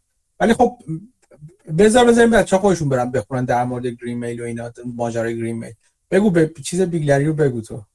آره خب حالا تو این کتاب کلا چند فصلش توی فصلش که می‌رسه راجع به governance بعد داستان بیگلری رو میگه که ظاهرا پسر یه ارتشی بوده تو ایران انقلاب که میشه باباشو می‌گیرن و بعد یه چند سال حالا ولش می‌کنن و میاد آمریکا و یه سری تحصیلات می‌گذارن و تو یه کمپانی می‌رسه به CEO, CEO میشه در واقع که همونجور که میری گفت بیگلری هولدینگ فکر کنم BH الان معامله هم میشه 600 میلیون فکر کنم market cap شه و خب مثلا یه چین رستوران معروف که مثلا دارن استیکن شیک یا همچین چیزیه که ظاهرا به مشکل خورده بوده. این بیگلری اومد و مثلا منو رو تو سال 2008 منو رو اومد به جای که مثلا 11 آیتم داشته باشه کرد 4 5 آیتم رو کمش کرد و قیمت رو آورد پایین. و این باعث شد که فروششون بره بالا تو اون اوج مشکلات اقتصادی مردم و کمپانی خوب خوب روش کرد. یعنی از این نظر خوب کار کرده ولی در مقابل اومده عملا تا می‌تونه از این کمپانی داره می‌کشه و عملا داره حق شیرهولدرها رو می‌خوره. مثلا یه سری یه کار عجیب غریبی کرد. یکی از کارهایی که اسم خودش گذاشته رو کمپانی. و قانون گذاشت که یک درصد از مثلا رونیو کمپانی رو باید بهش بدن اگه سی او و چرمن نباشه. یعنی و بخوان از این اسم بیگلری استفاده بکنن. یعنی اسم آورده رو کمپانی بعد میگه اگه من انداختین بیرون یک درصد از revenue تون رو به عنوان royalty می‌گیرم چون اسم من اونجاست. و یکی از کارهای دیگه که کرده مثلا اینه که کمپانی هرچی cash داره این خودش هم چند تا hedge fund اینام داره cash کمپانی رو سرمایه گذاری می‌کنه تو hedge fund خودش. و توش fund خودش مثلا اومده اولا سهام کمپانی رو بخش زیادش کنترل می‌کنه. یعنی عملا با پول خود کمپانی. سهام خود کمپانی رو خریده و عملا به خودش رأی میده و board of director رو میاره تو خودش عملا. آدمای خودش می‌کنه. و علاوه بر اون مثلا پول کمپانی رو که invest می‌کنه مثلا شاید 6 درصد مثلا hurdle rate گفت داره و بیشتر از اون خب یه بخش زیادی از سود رو عملا می‌ذاره تو جیبش به عنوان دستمزد hedge fund اش و خب کمپانی که داره سرمایه گذاری می‌کنه تو hedge fund خودش مسئولش خودشه که CEO شه. یعنی conflict of interest از سر و کله این معاملات میباره. و خب حالا چون ظاهرا کمپانی سهامش مثلا earning و ایناش خوبه خیلی شاید shareholder ها complain نکردن ولی خب این نمونه کسی که تا می‌تونه داره سوء استفاده می‌کنه از position ی که داره که جاپای خودش رو سفت بکنه حقوق بیشتری بگیره و تا می‌تونه درآمد خودش رو ببره بالا و بالاتر در ازای پولی که داره عملا از shareholder ها برداشته میشه. آره این بیلیاری نکته جالبش که از مثلا همون 6 درصد رو از بارن بافت الهام گرفته دیگه. اصلا با خوندن کتاب یه چیز نامای بافت یهو سرمایه گذار شده و واقعا فهمیده. یعنی خودش رو ول کنی بسیار آدم زیرک و باهوشه ولی اصلا اینتگریتی و مثلا که شیرهولدر مایندد بودن بافت رو اصلا نداره. و همیشه چیزی جالبه که همسش این هستش که یه سری از بزرگتر یک تعدادی از بزرگترین اینسایدر باینگایی که تو بازار من هر هر تقریبا هر روز مانیتور می‌کنم که کیا داخلی دارن می‌خرن یه سری از بزرگترین اینسایدر باینگ ها مال همین بیگلریه که سهام خود شرکت رو می‌خره یعنی پولدار شده و با پولش هی داره گنده تر گنده تر می‌کنه خودشو. تو شرکت. که اینش به نظر من چندان بد نیست. اون اینکه یک کاری کرده که ببین یه چیزی از پاپر میگه که که به چیزی که منتفی انتفاع ناپ... یعنی نشه نقضش کرد نقض ناپذیر بودن چیز بدیه. الان این چیز بیگلری هم همینجوریه. اینکه نمیشه چیز رو برکنار کرد نمیشه بیگلری از از این شرکت جدا کرد چیز بدیه. در مورد بافت هم بده. یعنی تو نکنی اگر نگاه کنی چی اسمش؟ برکشایر هم اصلا governance governance خوبی governance خوبی نداره. ولی خب فرقش اینه که یه آدم خوب نشسته اون بالا. یعنی حواسش به shareholder هستش. ولی فکر می‌کنم مگه کسی می‌تونه بافت رو برکنار کنه از چیز؟ نه. عملا توی خود همون چیزی که خودت هم شنیدی اون مجموعه های برکشایر اولش میاد میگه خب هر کس موافقه بگه بعد هر کس مخالفه بگه می‌خوام برم بیرون. بعد میگه میگه استالین اینجوری چه خوش به شوخی میگه دیگه. میگه استالین هم همینجوری جلسات حزب کمونیست رو برگزار میکردش. چون کسی نمی‌تونه برکنار کنه بافت رو. فرقش این است که خود بافت دیکتاتور چی میگم مصلحیه. بیگلری نه دیکتاتوره. لزوما مصلح هم نیست. آره حالا یه فرق دیگه هم که بافت خب بیش از بخش خیلی بزرگی از کمپانی مثلا شاید در حد نصفش یا حالا کمتر الان اختیار داشته. بیگلری همچین portion ی از سهامو نداره. یعنی عملا بافت صاحب کمپانی عملا. یعنی کمپانی ضرر بکنه. حالا اگه بره تو جیب خودش اشکال نداره ولی خب این کارو نمی‌کنه. اما خب مثلا کمپانی ضرر بکنه عملا بافت ضرر کرد اما تو case بیگلری خیلی نیست. من نمی‌دونم دقیقا چقدر چقدر net worth خود بیگلری توی چیز هستش بیگلری هولدینگ هست. فکر کنم ولی زیاد باشه. این اگه بیگلری هولدینگ ضرر کنه خود سردار بیگلری هم خیلی ضرر می‌کنه. حالا تو این کتاب نمی‌دونم چند سال پیش نوشته شده ولی نوشته مثلا زیر دو درصد از سهامشو داشته اون موقع.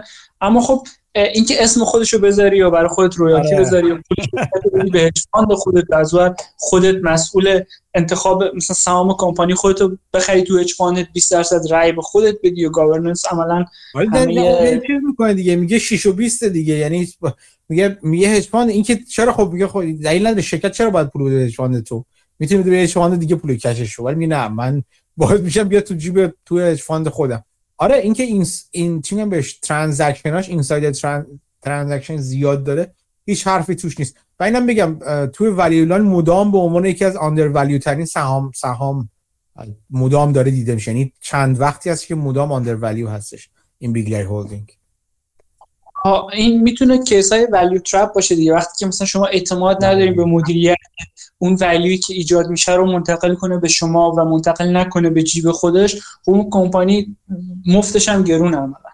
دقیقا دقیقا. یا اون چینه که اون دفعه با هم یه بررسی کردیم حرف داریم در موردش. آره. اونا همینجوری دیگه خیلی آندر ولی ولی بریم توش دیگه فرق نمی‌کنه همون تو میمونی دیگه. کارش نمی‌تونی بکنی. آندر ولیو بدون کاتالیست واقعا چیز بیخودیه. و این درس دردناکی بود که من گرفتم چند بار.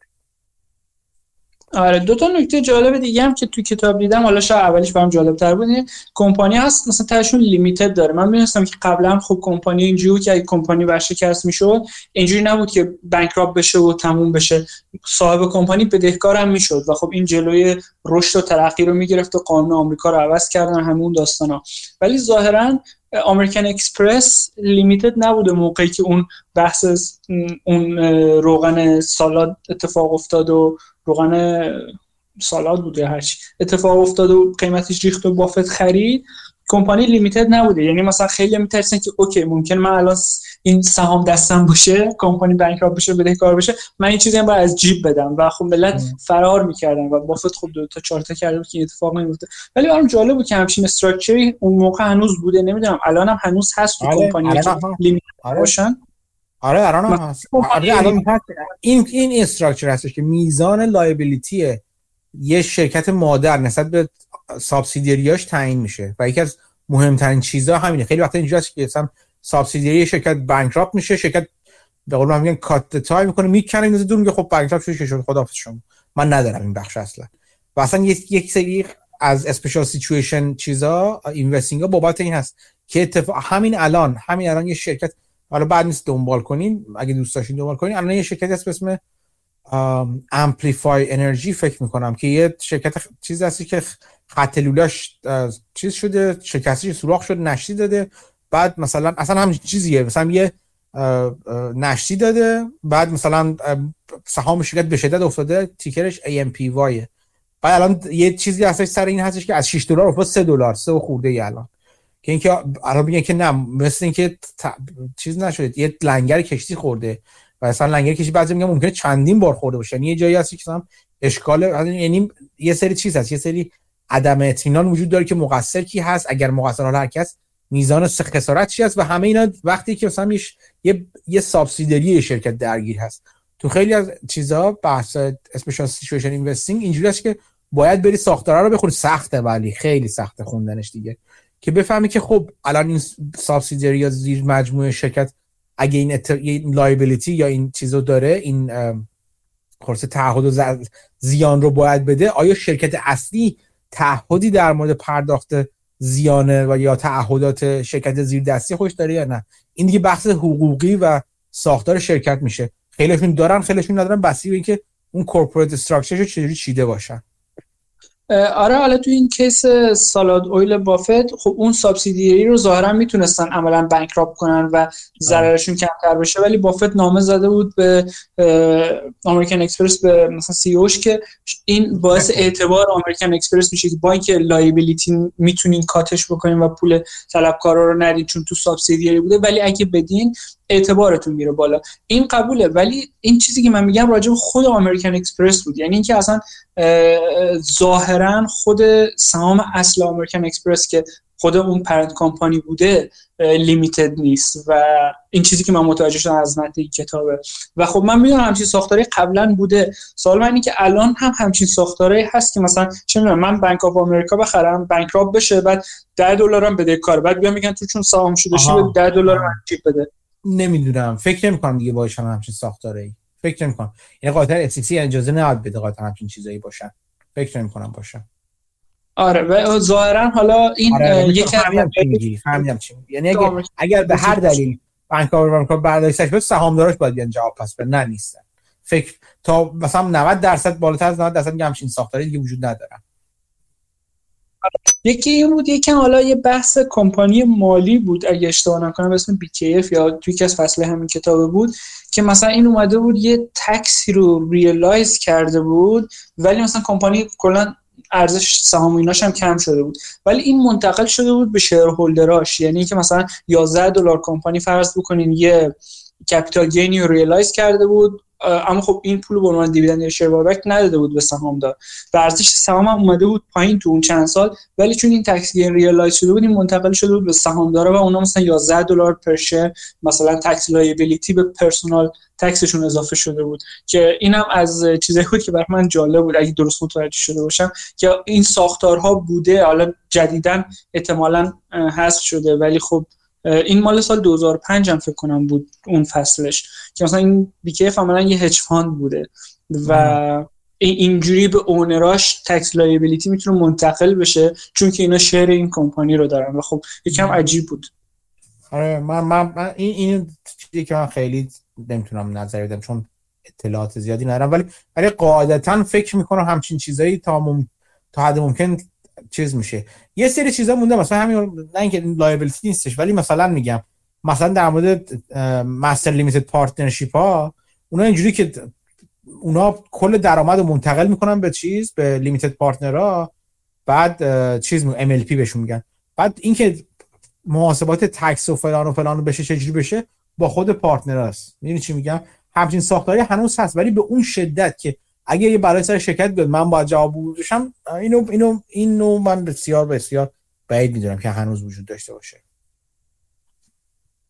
مرسی. ولی خب کلا حالا می‌خواستم به دوستانم توصیه کنم این کتاب رو حتما ببین من از موقعی که این کتاب دیدم دیدم عوض شد نسبت به گاورننس آره این من این من فصل مربوط به بنگرام این کتاب رو تو پادکست آورده یعنی ماجراش توضیح دادم تا حدی. بحث وقتی داستان بنگرام و دعواش با خط لط... شرکت خط لوله شمال می‌گفتم. اونجا براش در مورد به بهانه این در واقع در مورد در مورد اکتیویست اینوستر رو صحبت کردم. کتاب بسیار کتاب خوبی هستش نویسندش جف گرامه نه گراهم گرام هستش که خوش ولی اینوستر خیلی خوبه. یه استاد دانشگاه کلمبیا هم بوده و هستن بعضی وقت فکر می‌کنم. لکچرر هستش. و چیز جالبی که دیگه ای که بگم براتون این هستش که رئیس اسیسی همچین چیزی هم بوده یه مدت باباش باباش بود فکر کنم. پدرش بود. آه آه. پدرش یا مادرش یکشون یکشون اینا بودن آره. خیلی انتقاد بهشون شده بود با چیزایی آره. ولی خود این جف گرام بسیار آدم هوشمندیه. تو توییتر من دنبالش می‌کنم بیشتر راجع به پرنده ها چیز می‌ذاره توییت می‌زنه. از ایناست که برد واچینگ انجام میده.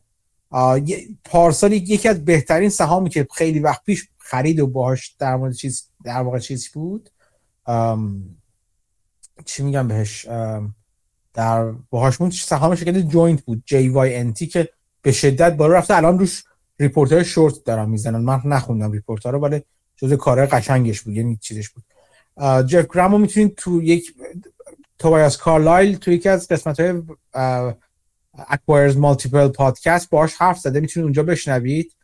دیگه این چیزه این چی اسمش پاتریک اوشانسی تو اینوست وید بست. فکر کنم اولین قسمت پادکست اینوست وید بست یه پادکست بسیار خوب داره باهاش. گوش کنید به نظر من توصیه خوبی که یاد بگیرید ازش حسابی. و اینکه من خود من فکر کنم یه یه پرزنتیشنشو توی چیز گذاشتم تو گروه فکر کنم چند وقت پیش گذاشته بودم که راجع به ولی اینوستینگ با دانشجوهای دانشگاه چی چی حرف میزدش. اونم اگه پیدا نکردید دوباره ببینید خوبه. مرسی. حالا یه سوالی که بافت معمولا تو جلساتش که می‌گفت با مانگر؟ می‌گفتن مثلا اگه سرمایهشون کم بود می‌تونستن مثلا سالی 50 درصد کامپوند بکنن. بعد همچین سهامایی پیدا میشه. ازش می‌پرسن خب این سهام اسمم داره؟ حالا الان قضیه این سهامایی که می‌گفتین float ش خیلی کم شده و مثل فنری که می‌تونه بپره اینا اسمم دارن؟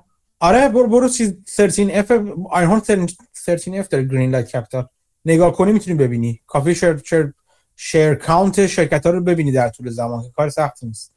فکر کنم جزو چهار هولدینگ اولش این شرکت من اسمش الان از خاطرم رفته. فکر کنم 4 5 تا هولدینگ اولشه که ببین share count اشون رو نگاه کن. برو تو می‌دونی کجا 13 F پیدا کنی؟ برو تو whalewisdom.com بعد Greenlight رو بزن هولدینگاشو بیار. من فکر کنم یه ویدیو بسازم میشه به بقیه بچه‌ام نشون بدم چه جوری ببینن اینا رو.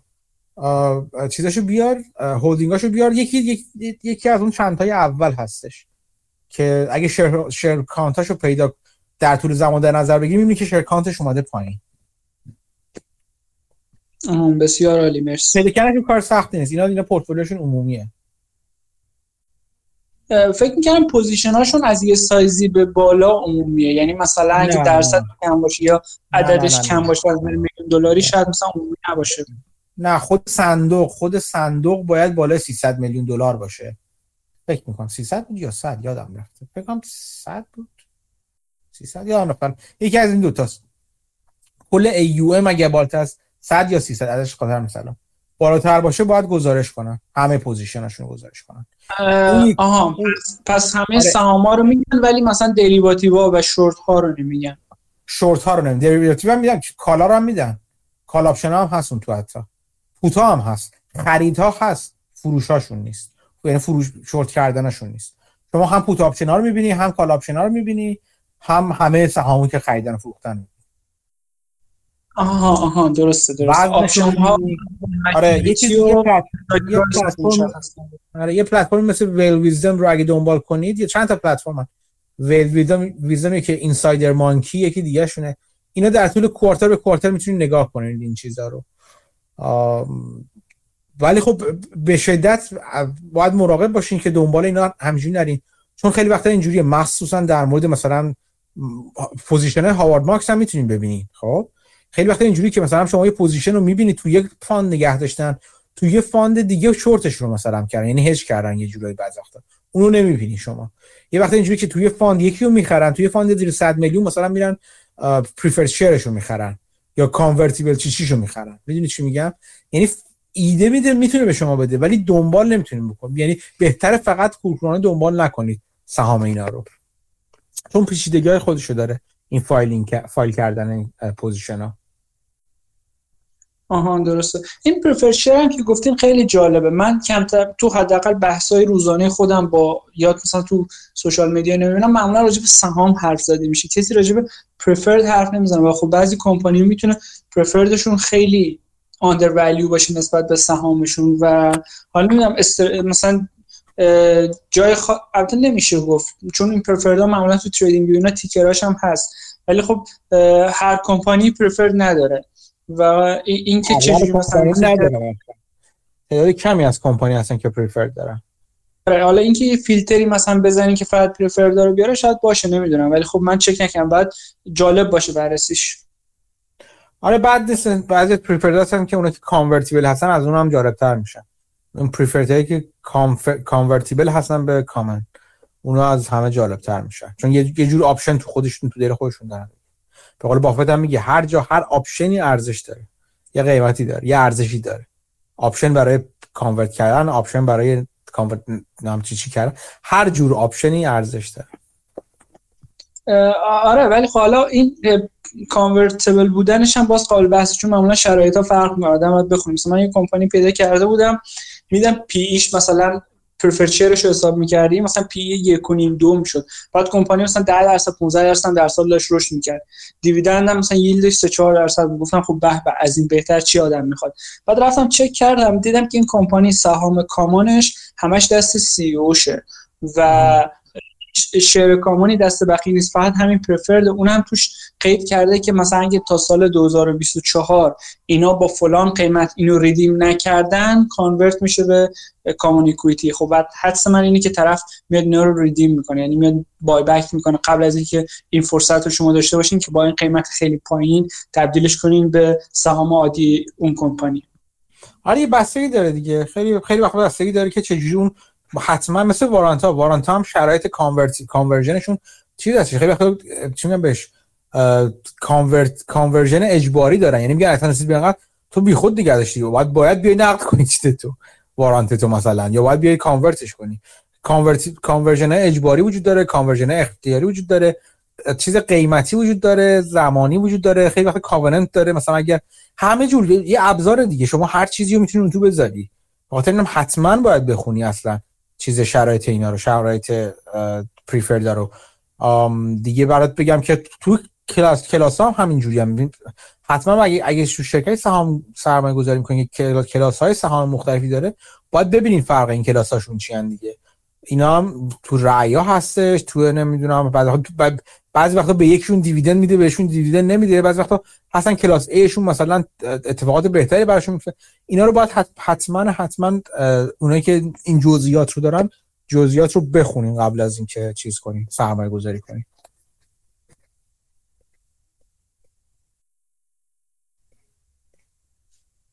دیگه؟ دوستان صحبتی؟ سلام مهدی جان من اول تشکر کنم ازت بابت توضیح کتاب. من راستش خونده بودم دو تا چپترم. ولی خب توضیح دادی خیلی بهتر متوجه شدم. یه آره. سوال داشتم راجع به ماکرو اکونومیک من یادم اگه درست خاطرم مونده باشه تو صحبتات گفتی که معمولا ماکرو یعنی دید ماکرو تاثیر روی سرمایه گذاریت نمی‌ذاره. فکر کنم هاوارد مارکس هم هاوارد مارکس هم چند باری تو صحبتش همینو مطرح کرده بود. و واسه همین می‌خوام بدونم اگه تأثیری نمی‌ذاره واقعا بعد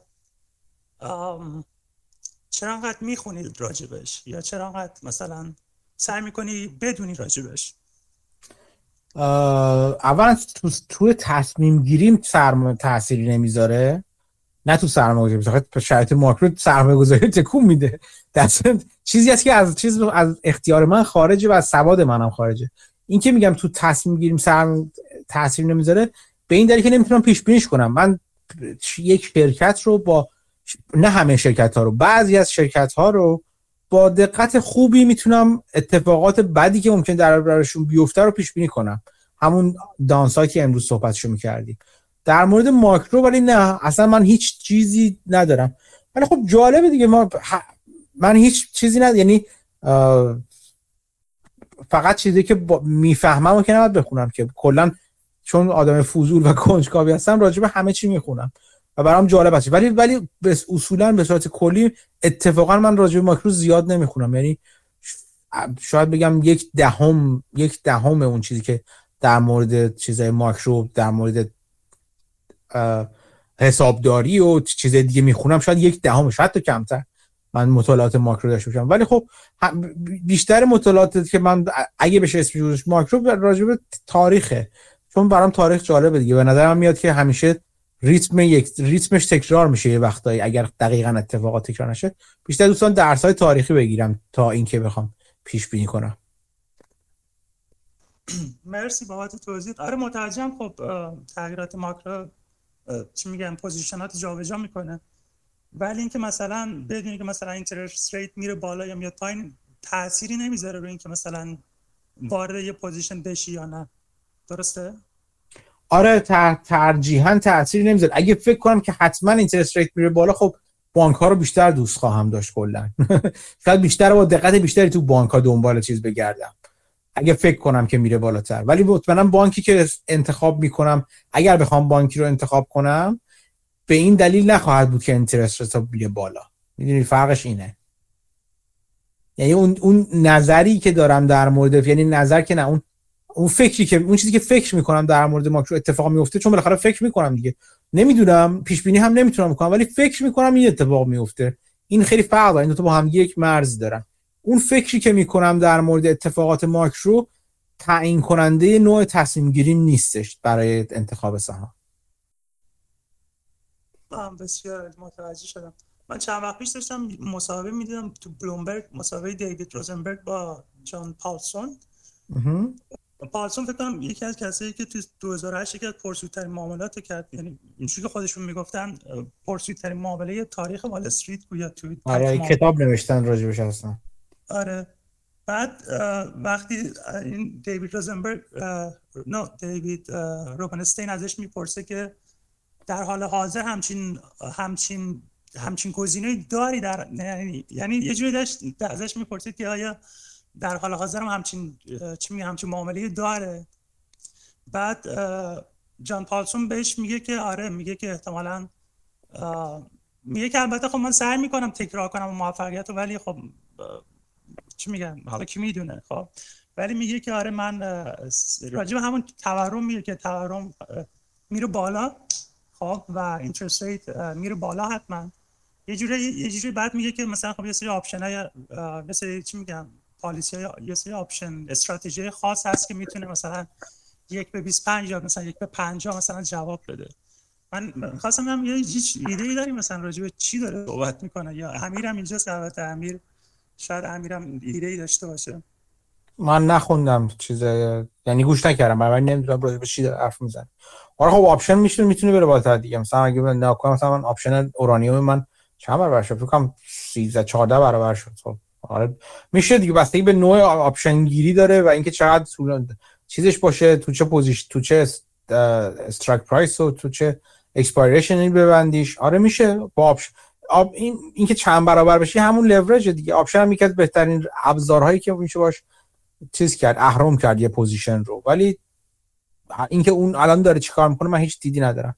خیلی کارهای پالسون رو دنبال نمی‌کنم. پالسون فکر کنم راجع به آخرین باری که چیزش خوندم راجع به وقتی راجع به چین حرف می‌زد که چین فرو میریزه که فرو نریختش.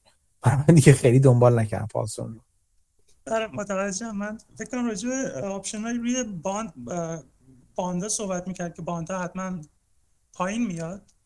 گفتم نمی امیرم اینجا اگه امیر میشنوه بعد نیست. امیر اگه نظری من متاسفانه نشنیدم نمی‌دونم هیچ اطلاعاتی ندارم. حالا اگر لینکش ویدیوش باشه میشه. ممنون میشم بفرستیم ببینم به چه شکل هست. من نگاه نکردم اطلاعی ندارم در ولی حالا اگر اجازه بدین یه سوال بپرسم اینی که یه مدت شروع کردم شرکت های ژاپنی رو بررسی می‌کنم. اگر کسی اطلاعاتی داره یا سرنخی داره یا بررسی کرده ممنون میشم اطلاعاتشون رو بگن.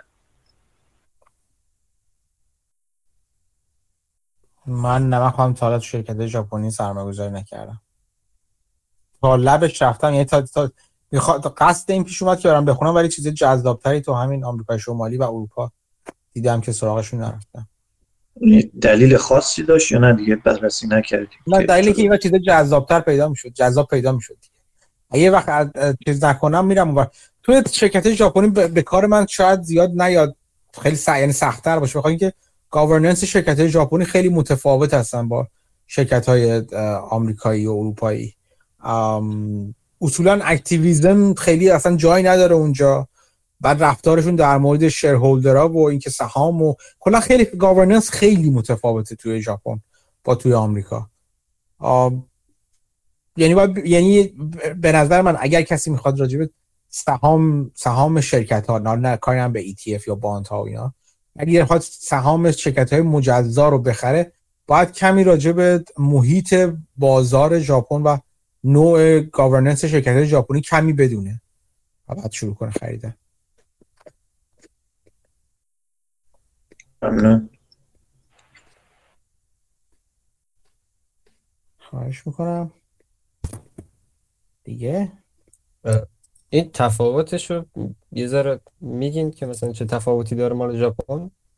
گاورننسشون فرق داره مثلا به این راحتی با ورشکسته نمیشن شرکت ها دولت بهشون وام میده نه خب خیلی شرکت به این راحتی ورشکست نمیشه. بعد مثلا چه می‌دونم شرکت تعهداتی که تعهد تعهدی برای گزارش دهی های بعضا در خیلی موارد به سهامداران خودش نداره یا لزومی نداره داشته باشه.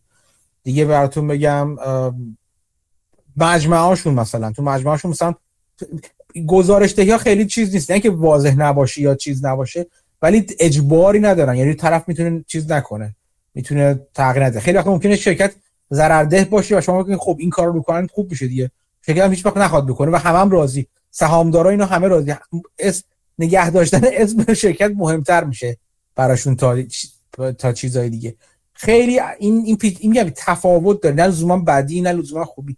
تفاوت داره با چیز با اون چیزی که در یعنی من تو من تو آمریکا شما نشستم می‌تونم حدس بزنم که اگر این اتفاق افتاد مثلا الان شرکت این کارو می‌کنه اون کارو می‌کنه.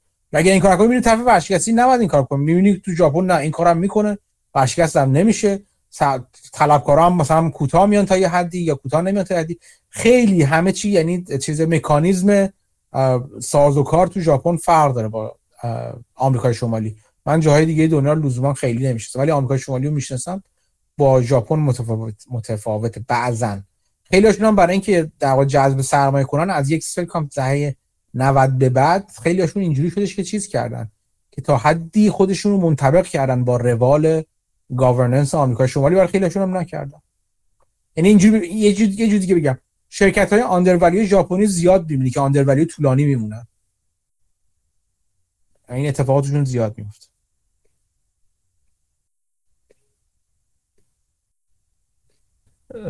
مرسی. یه, یه اسم دفعه گفتین یه شخصی خیلی روی چیز عوض شدن مسیر همین چرخش پول بازار بازار مثلا پول کجا میره و اینا حرف می‌زنه. که خیلی گفتین حرفه هم هست که کارش هم خوبه. اون اسمشو دوباره میگه؟ مگه دارم نمیاد کیو میگی. اوکی. حالا ب... اگه ضبط گفتگو دفعه پیش اون ضبط شد بکنم یه بار گوش کن. نه این ما خیلی وقت پیش مال خیلی وقت پیش یادم نمیاد. دیروز شام چی خوردی؟ کیوان چه سوالایی می‌پرسی از آدم؟ نه خب اون شخص خود این تف... چیز فرایندش یه متفاوت تره دیگه. آها من دقیقا چی, چی بوده. فکر کنم ژاپنی است یه اسم ژاپنی داره. نه یه اسم آمریکایی قشنگ اصیلی هم داشت. اقتصاد اقتصاد خونده بود. حالا دیگه اون چیزش نمی‌دونم اقتصاد خونده بود. یاردانی؟ نمی‌دونم آخه چیز کلید هایی که داری به من میدی کافی نیست برای اینکه حافظه منو یعنی یادم بیاره کی بوده. خب یادم این یه حالا یه چیزی در مورد مال پابرای یا حالا چیز کسی هست مثل پابرای که مثلا تو همون market هند یا market مثلا ترکیه یا جایی مثل مثلا emerging market های مثل این چیز باشه خیلی معروف و مثلا اسم چی میگه اسم حالا معروف باشه. می‌شناسین کسی؟ تو اینا تمپلتون می‌دونم. یک صندوق تمپلتون تو ترکیه مثلا سرمایه گذاری کرده بود. دیگه براتون بگم. تو خود هند خود هندیا سرمایه گذاره ولی اینوستر خوبی دارن هندیا. یه چیشی بخشی اسمش هم رفته که تو گوگل هم حرف زده بود. اون معروف هستش. یکی دیگه سفال سفال نیکوال فکر کنم چیزیه. اونم تو هنده دیگه کی؟ تو چین که مثلا حالا آخه اینا خیلی خیلی چیزشون نیست. خیلی آدمای معروف که هستن ولی اینکه دقیقا چیه پوزیشناشون و چی کار می‌کنن چون اجبارات گزارش دهی ندارن گزارش دهی هم نمی‌کنن دیگه. بنابراین خیلی نمیشه از توشون در آورد که چی کار دارن می‌کنن. بعضی وقتا که معاملاتشون میاد بیرون مثلا راجبش می‌نویسن ولی اینکه از قبل بتونید دنبال کنید ریز کاراشونو من خیلی نمی‌شناسم. خود پابرای هم خب چیزی نه یعنی جزئیات معاملاتش معلوم نیستش که تو ترکیه یا تو هند. نه جزئیات معاملاتش کار نداره. مثلا پابرای یه سری سخنرانی کرد که خیلی مثلا یه یه سخنرانیش خیلی در مورد مال ترکیه بود. خیلی خوب بود برای market ایران که چیز عجیب بود. یعنی شباهت داشت با market ایران. مثلا یه چند تا مثال زده بود از سرمایه‌گذاریاش تو market همون ترکیه که مثلا یه بانکی بود که P/B ش یه دهم بود. که به خاطر مسائل مثلا مالی بین ایران و بخاطر پول تر... چیز transfer کرده بود با ایران. بعد این CFO ش میره توی آمریکا مثلا برای چیز ت... چی میگه تفریح و چیزا. و CFO رو میگن مثلا رو هیچ کاری نبود و اسمن شرکت خیلی مثلا چیز داشت. خیلی افتاده بود و خیلی مثلا مشکل داشت. یا مثلا یه شرکتی گفته بودم گوگل آیزاک البته دقیقاً یه چیز شبیهشه. اون می‌گفت که حدودا 500 میلیون ارز 500 میلیون دلار ارزش شرکت بعد خود پابرای فکر کنم حدود 60 میلیون بود که گرفتش. بعد اون موقع 20 میلیون یه شرکت گرفت و 500 میلیون. الان شده 140 میلیون دلار توی اون شرکت تورم اون مثلا ترکیه که بودن فکر کنم اون 20 درصده. می‌گفت با اینکه خیلی تورم زیادی داره و چیزا اینا ولی سرمایه‌گذاری سرمایه گذاری خیلی خوبی کرده و مثلا به دلار هم باز هفت برابر کرده. مثلا 40 میلیون بیارزه. هفت برابر کرده به دلار که مثلا تو این چند سال. خیلی چیزا مثلا مثلا مال بازار چی بهش اینا case study ه case study میشه آره میدم خب چیزی در نمیاد. خب تو case study چیزی در نمیاد که. چیزی در نمیاد که چرا در میاد؟ که ببین اینجوری هم میشه آره. خب مثلا این کتاب این کتاب اخیرا که من خوندم special situation مال شیلر. اونم یه دونه یک دونه یکی از case study اش راجع به یه سهام یه شرکت توی چی؟ شرکت لوازم کامپیوتری تو ترکیه بود اتفاقا اونم. هست اینجوری هستش ولی خب یعنی می‌خوام بگم که اینجوریه که مثلا تو یه جایی رو پیدا کنی که پر اینجور کیس یه چیز باشه. نه دنبال جاش نیستم دنبال همون نکته پشتشم. چون مثلا در مورد ترکیه که می‌گفت یه چیز جالبی که داشت می‌گفت اونجا کسی سرمایه گذار نیست. همه چیزن. همه به قول اون اصطلاحش بورس بازن یعنی چیز تو ایران همینو میگن. یعنی دقیقا میگه اگه بورس باز باشی رو همین اصطلاح وجود داره. اونجا مثلا همین میگه یه بخش از شرکت مثلا 10 درصد شرکت که دست شناوری باشه بهش میگن سهام شناور باشه دست عموم مردمه می‌تونن ترید کنن. این 10 درصد در در روز مثلا معامله یه, س... یه شباهت خیلی خاصی با ایران داره. بعد یه مثلا یارو با یک دید دیگه متفاوت نگاه می‌کنه به این چیزایی که توی اون شباهت های تو ایران. با همون اون بازار اونا این شباهتاش خیلی مثلا جالبه. چون مثلا همین چیزی که گفته همین گفت خودش میگه تاش بهترین راه حل توی همین شرکت های توی بازارهای مثل این سرمایه‌گذاری بلند مدت و یه چیز مثلا نگه داشتن که خیلی مثلا جالبه که تو ایران دقیقا همین هست ولی کسی اونطوری نمیاد مثلا شرکتی بگیره که یعنی صندوقا رو میگم یه شرکت نمی‌گیره که برای بلند مدت بخواد نگه داره که مثلا رشدشو از این رشد مثلا قیمت یا هر چیزی بخواد استفاده کنه اونا بیشتر شرکت که ارز می‌گیرن و بلند مدت میمونه شرکت که ارزونن و ارزون میمونن. یعنی نمیشه نسبیه دقیقا تقریبا. مثلا شرکت مثلا فولاد مبارکه شرکت خیلی بزرگیه. بعد نسبت به چیزهایی که حالا یه مشابهش هم نیستن زیاد تقریبا نسبی ارزونه. بعد اینا مثلا یه بخش زیادی می‌گیرن و همیشه نسبی ارزون میمونه. بعد در مثلا یارو میگه من 6 سال مثلا سهامدار فولاد مبارکه وگرنه عموم مثلا پورتفولیو مثلا اینا رو که من نگاه کردم توی در مثلا از 2000 مثلا 16 گذاشته تا 2000 مثلا 2008 از 2008 گذاشته سه شرکت اولیش مثلا تقریبا ثابته. ولی مال ایران هم اینا که ثابته ولی فلسفهش جداه که با همینی که مثلا پابرای گفت مثلا ارزش اون قدی. این چیز مثلا اما دید متفاوته به اون چیز سر اون می‌خواستم. نمی‌خواستم جزئیات معاملش رو نه من کسی نمیشستم خیلی یعنی از جزئیات از کارهاشون خبر ندارم که تو ایمرجینگ مارکت چی کار می‌کنن. احتمالا هستن. من من خیلی دنبال نکردم این افراد رو.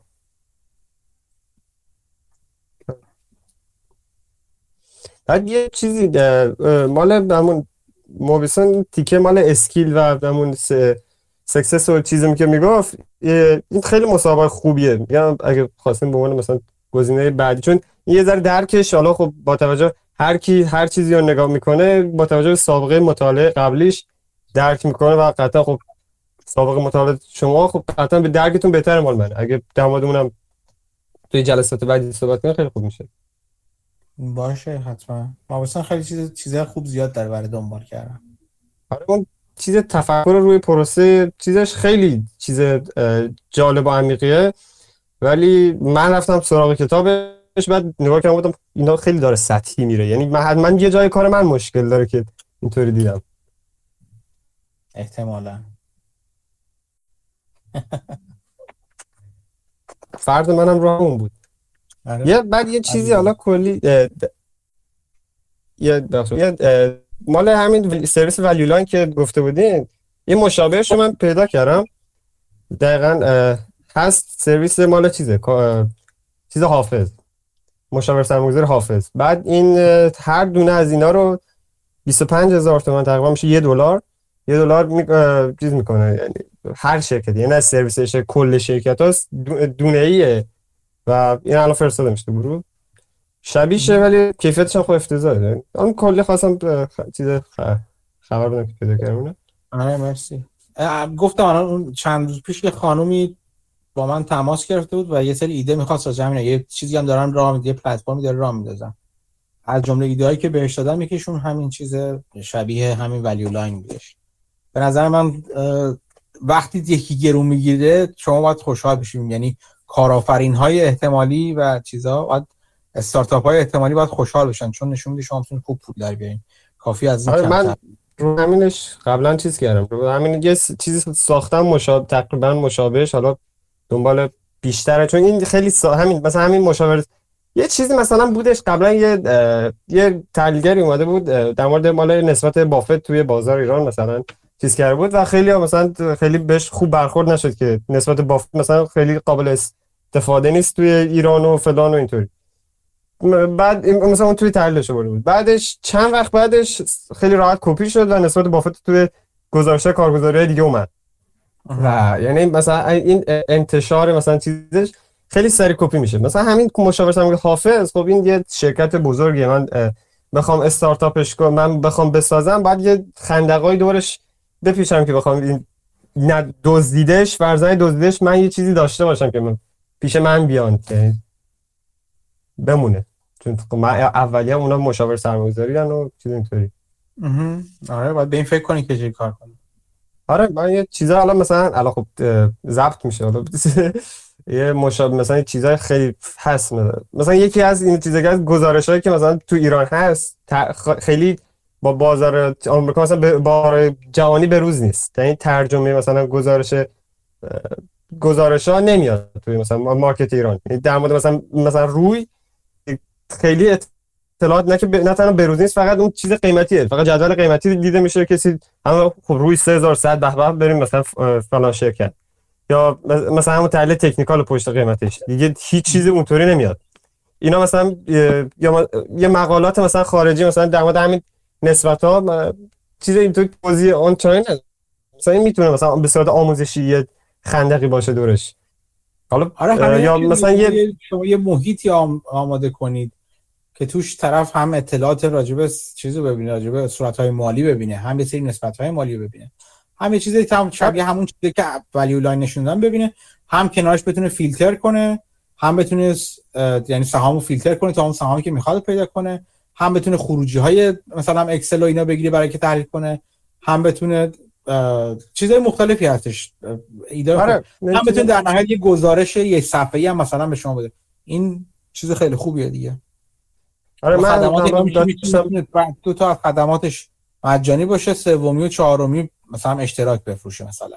بعدم بهتره که به- اصولا بهتره که اشتراک بفروشه آدم. یعنی راه اشتراک فروختن پیدا کنه تا اینکه یه دونه کپی رو بده بیرون اینقدر قیمت. این داره این چیز مثلا همین screen مثلا اینا هست تو ایران مثلا مشابهش. ولی خیلی چیز جدا اون دیتایی که پشت این اه، فرمت که screener باشه اون دیتاش غلط دیتا غلطی دارن تقریبا که بیاد screener portal نمی‌گیرن؟ مگه کدال نمی‌گیرن؟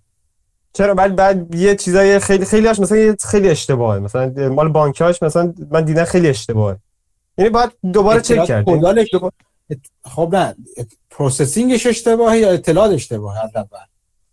من پروسه پشتش رو نمی‌دونم چیه ولی میگم اون دیتا مثلا همین گزارش ها مثلا همین مثلا این طوری خطی چیده باشه مال کدال یه ذره متفاوت. بعضی موقع با اونی که خب، مثلا خود همین چیزا اینا که نشون میدن.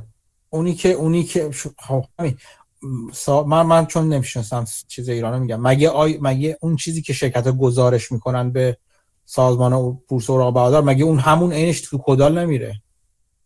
چرا دیگه؟ همون اون گزارش میره تو کدال. خب اون دیگه از که بخواد بره تو- کدال هم API داره دیگه. اون API کدال رو بگیرین قاعدتا شما همه عددا رو درست دارین. اینکه چجوری پردازش کنین مهم که درست پردازش کنین عددا رو. و در مورد بعضی آره. صنعت ها هم بعضی بعضی چیزا بعضی از مثلا سرخط ها ممکنه وجود نداشته باشه. بعضی دیگه وجود داشته باشه. اینکه چطور پردازش بشن هر صورت مالی اون مهمه.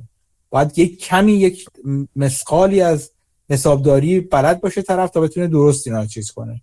درست پردازش آره. این مال مثلا اینا مال کارگزاری هست که مثلا این دیتا رو چیز کردن ولی دقیقا اشتباه در میان یعنی مثلا حالا حالا جدا همون نسبت مالی که مال اسکرین می‌کنه اون مثلا تو نسبت مالی یه چیزای خیلی ساده مثلا پی بر و پی بر بی و همون ای وی تو وی تو دیگه چیز آنچنان مثلا ضرایب مالتیپل اونطوری نذاشته آر او و همین چیزا.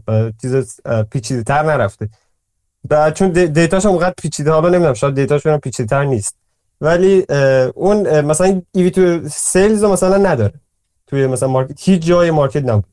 تا حالا ندیدم تو screen بخواد مثلا بر اساس نیست. یه چیز هم باید یاد باشی. تو بعضی از سهم بعضی از نسبت ها نسبت هایی که چند جور میشه محاسبه کرد که لزوما یک عدد هم در نمیاد. مثلا اینکه R رو چی بگیریم مثلا چه چیزی رو ریترن آر سی بگیریم این بین علما بعضا مخالف چند جور فرمول مهم اینه که اونجا اعلام میشه ما با این فرمول سی رو مثلا حساب می‌کنیم یا چه می‌دونم آر رو حساب می‌کنیم این فرمول ما هستش. و این چیزایی هستش که یعنی باید صراحتا اعلام بشه و مثلا توش بیادش. ولی حالا جدا از این من یه چیز دیگه شم این گزارش تو چیزی به اسم چیز گزارش فصلی و سالانه تو ایران داریم یا نداریم؟ آره هست. گزارش سه ماه هم میاد. بعد وقت اینا تو با الان چه فرمتی میاد.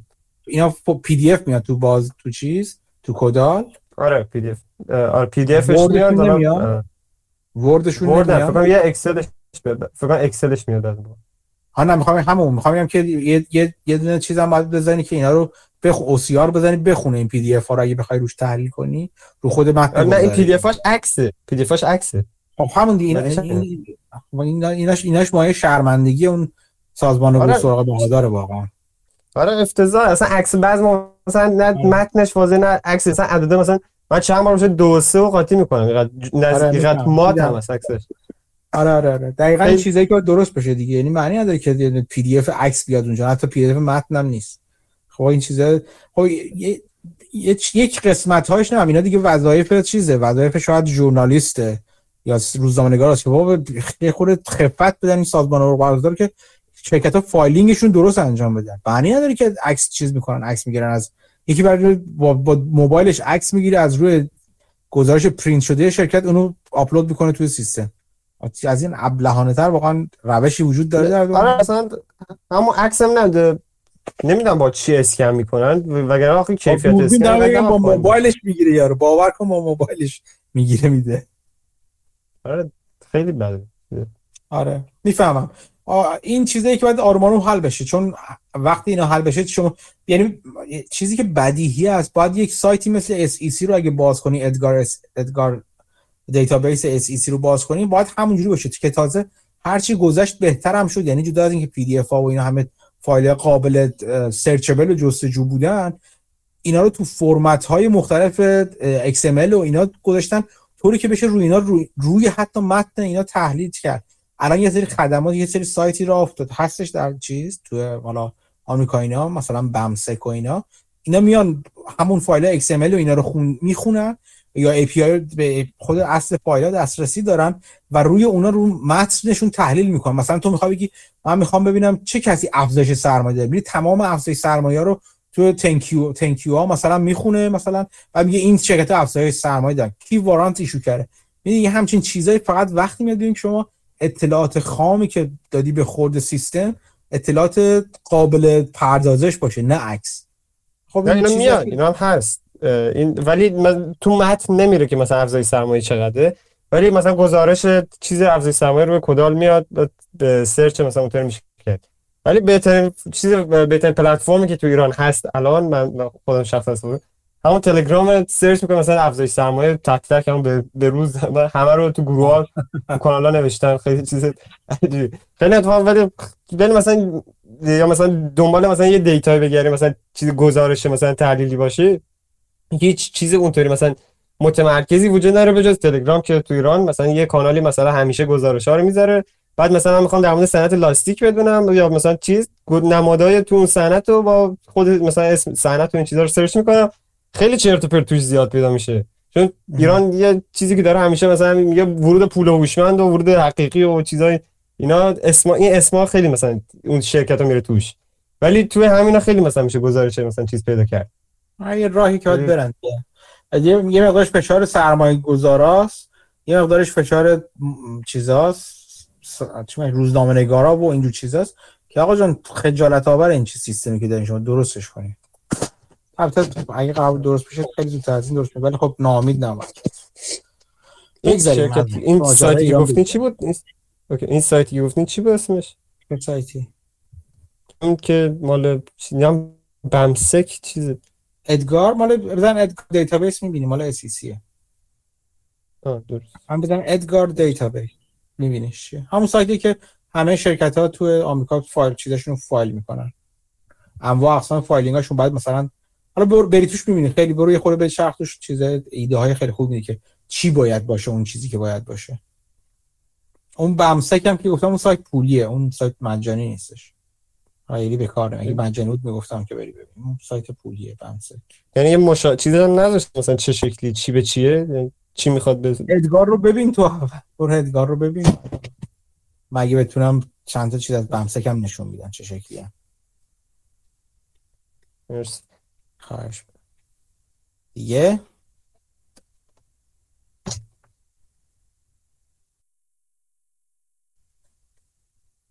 دوستان دیگه نظری سوالی حرفی؟ خب خیلی خیلی ممنونم که حضور داشتین. بحث خیلی خوبی شد طبق هم طبق معمول همیشه و من خیلی استفاده بردم. امیدوارم که به درد شما هم خورده باشه گفتگو جلسه دیگه که هنوز هیچ ایده ای ندارم طبق معمول. چه جلسه خواهد بود راجع به چی حرف می‌زنیم. مواظب خودتون باشین چیزای جدید یاد بگیرین به بقیه هم یاد بدین. شب و روز همگی بخیر خدا نگهدار.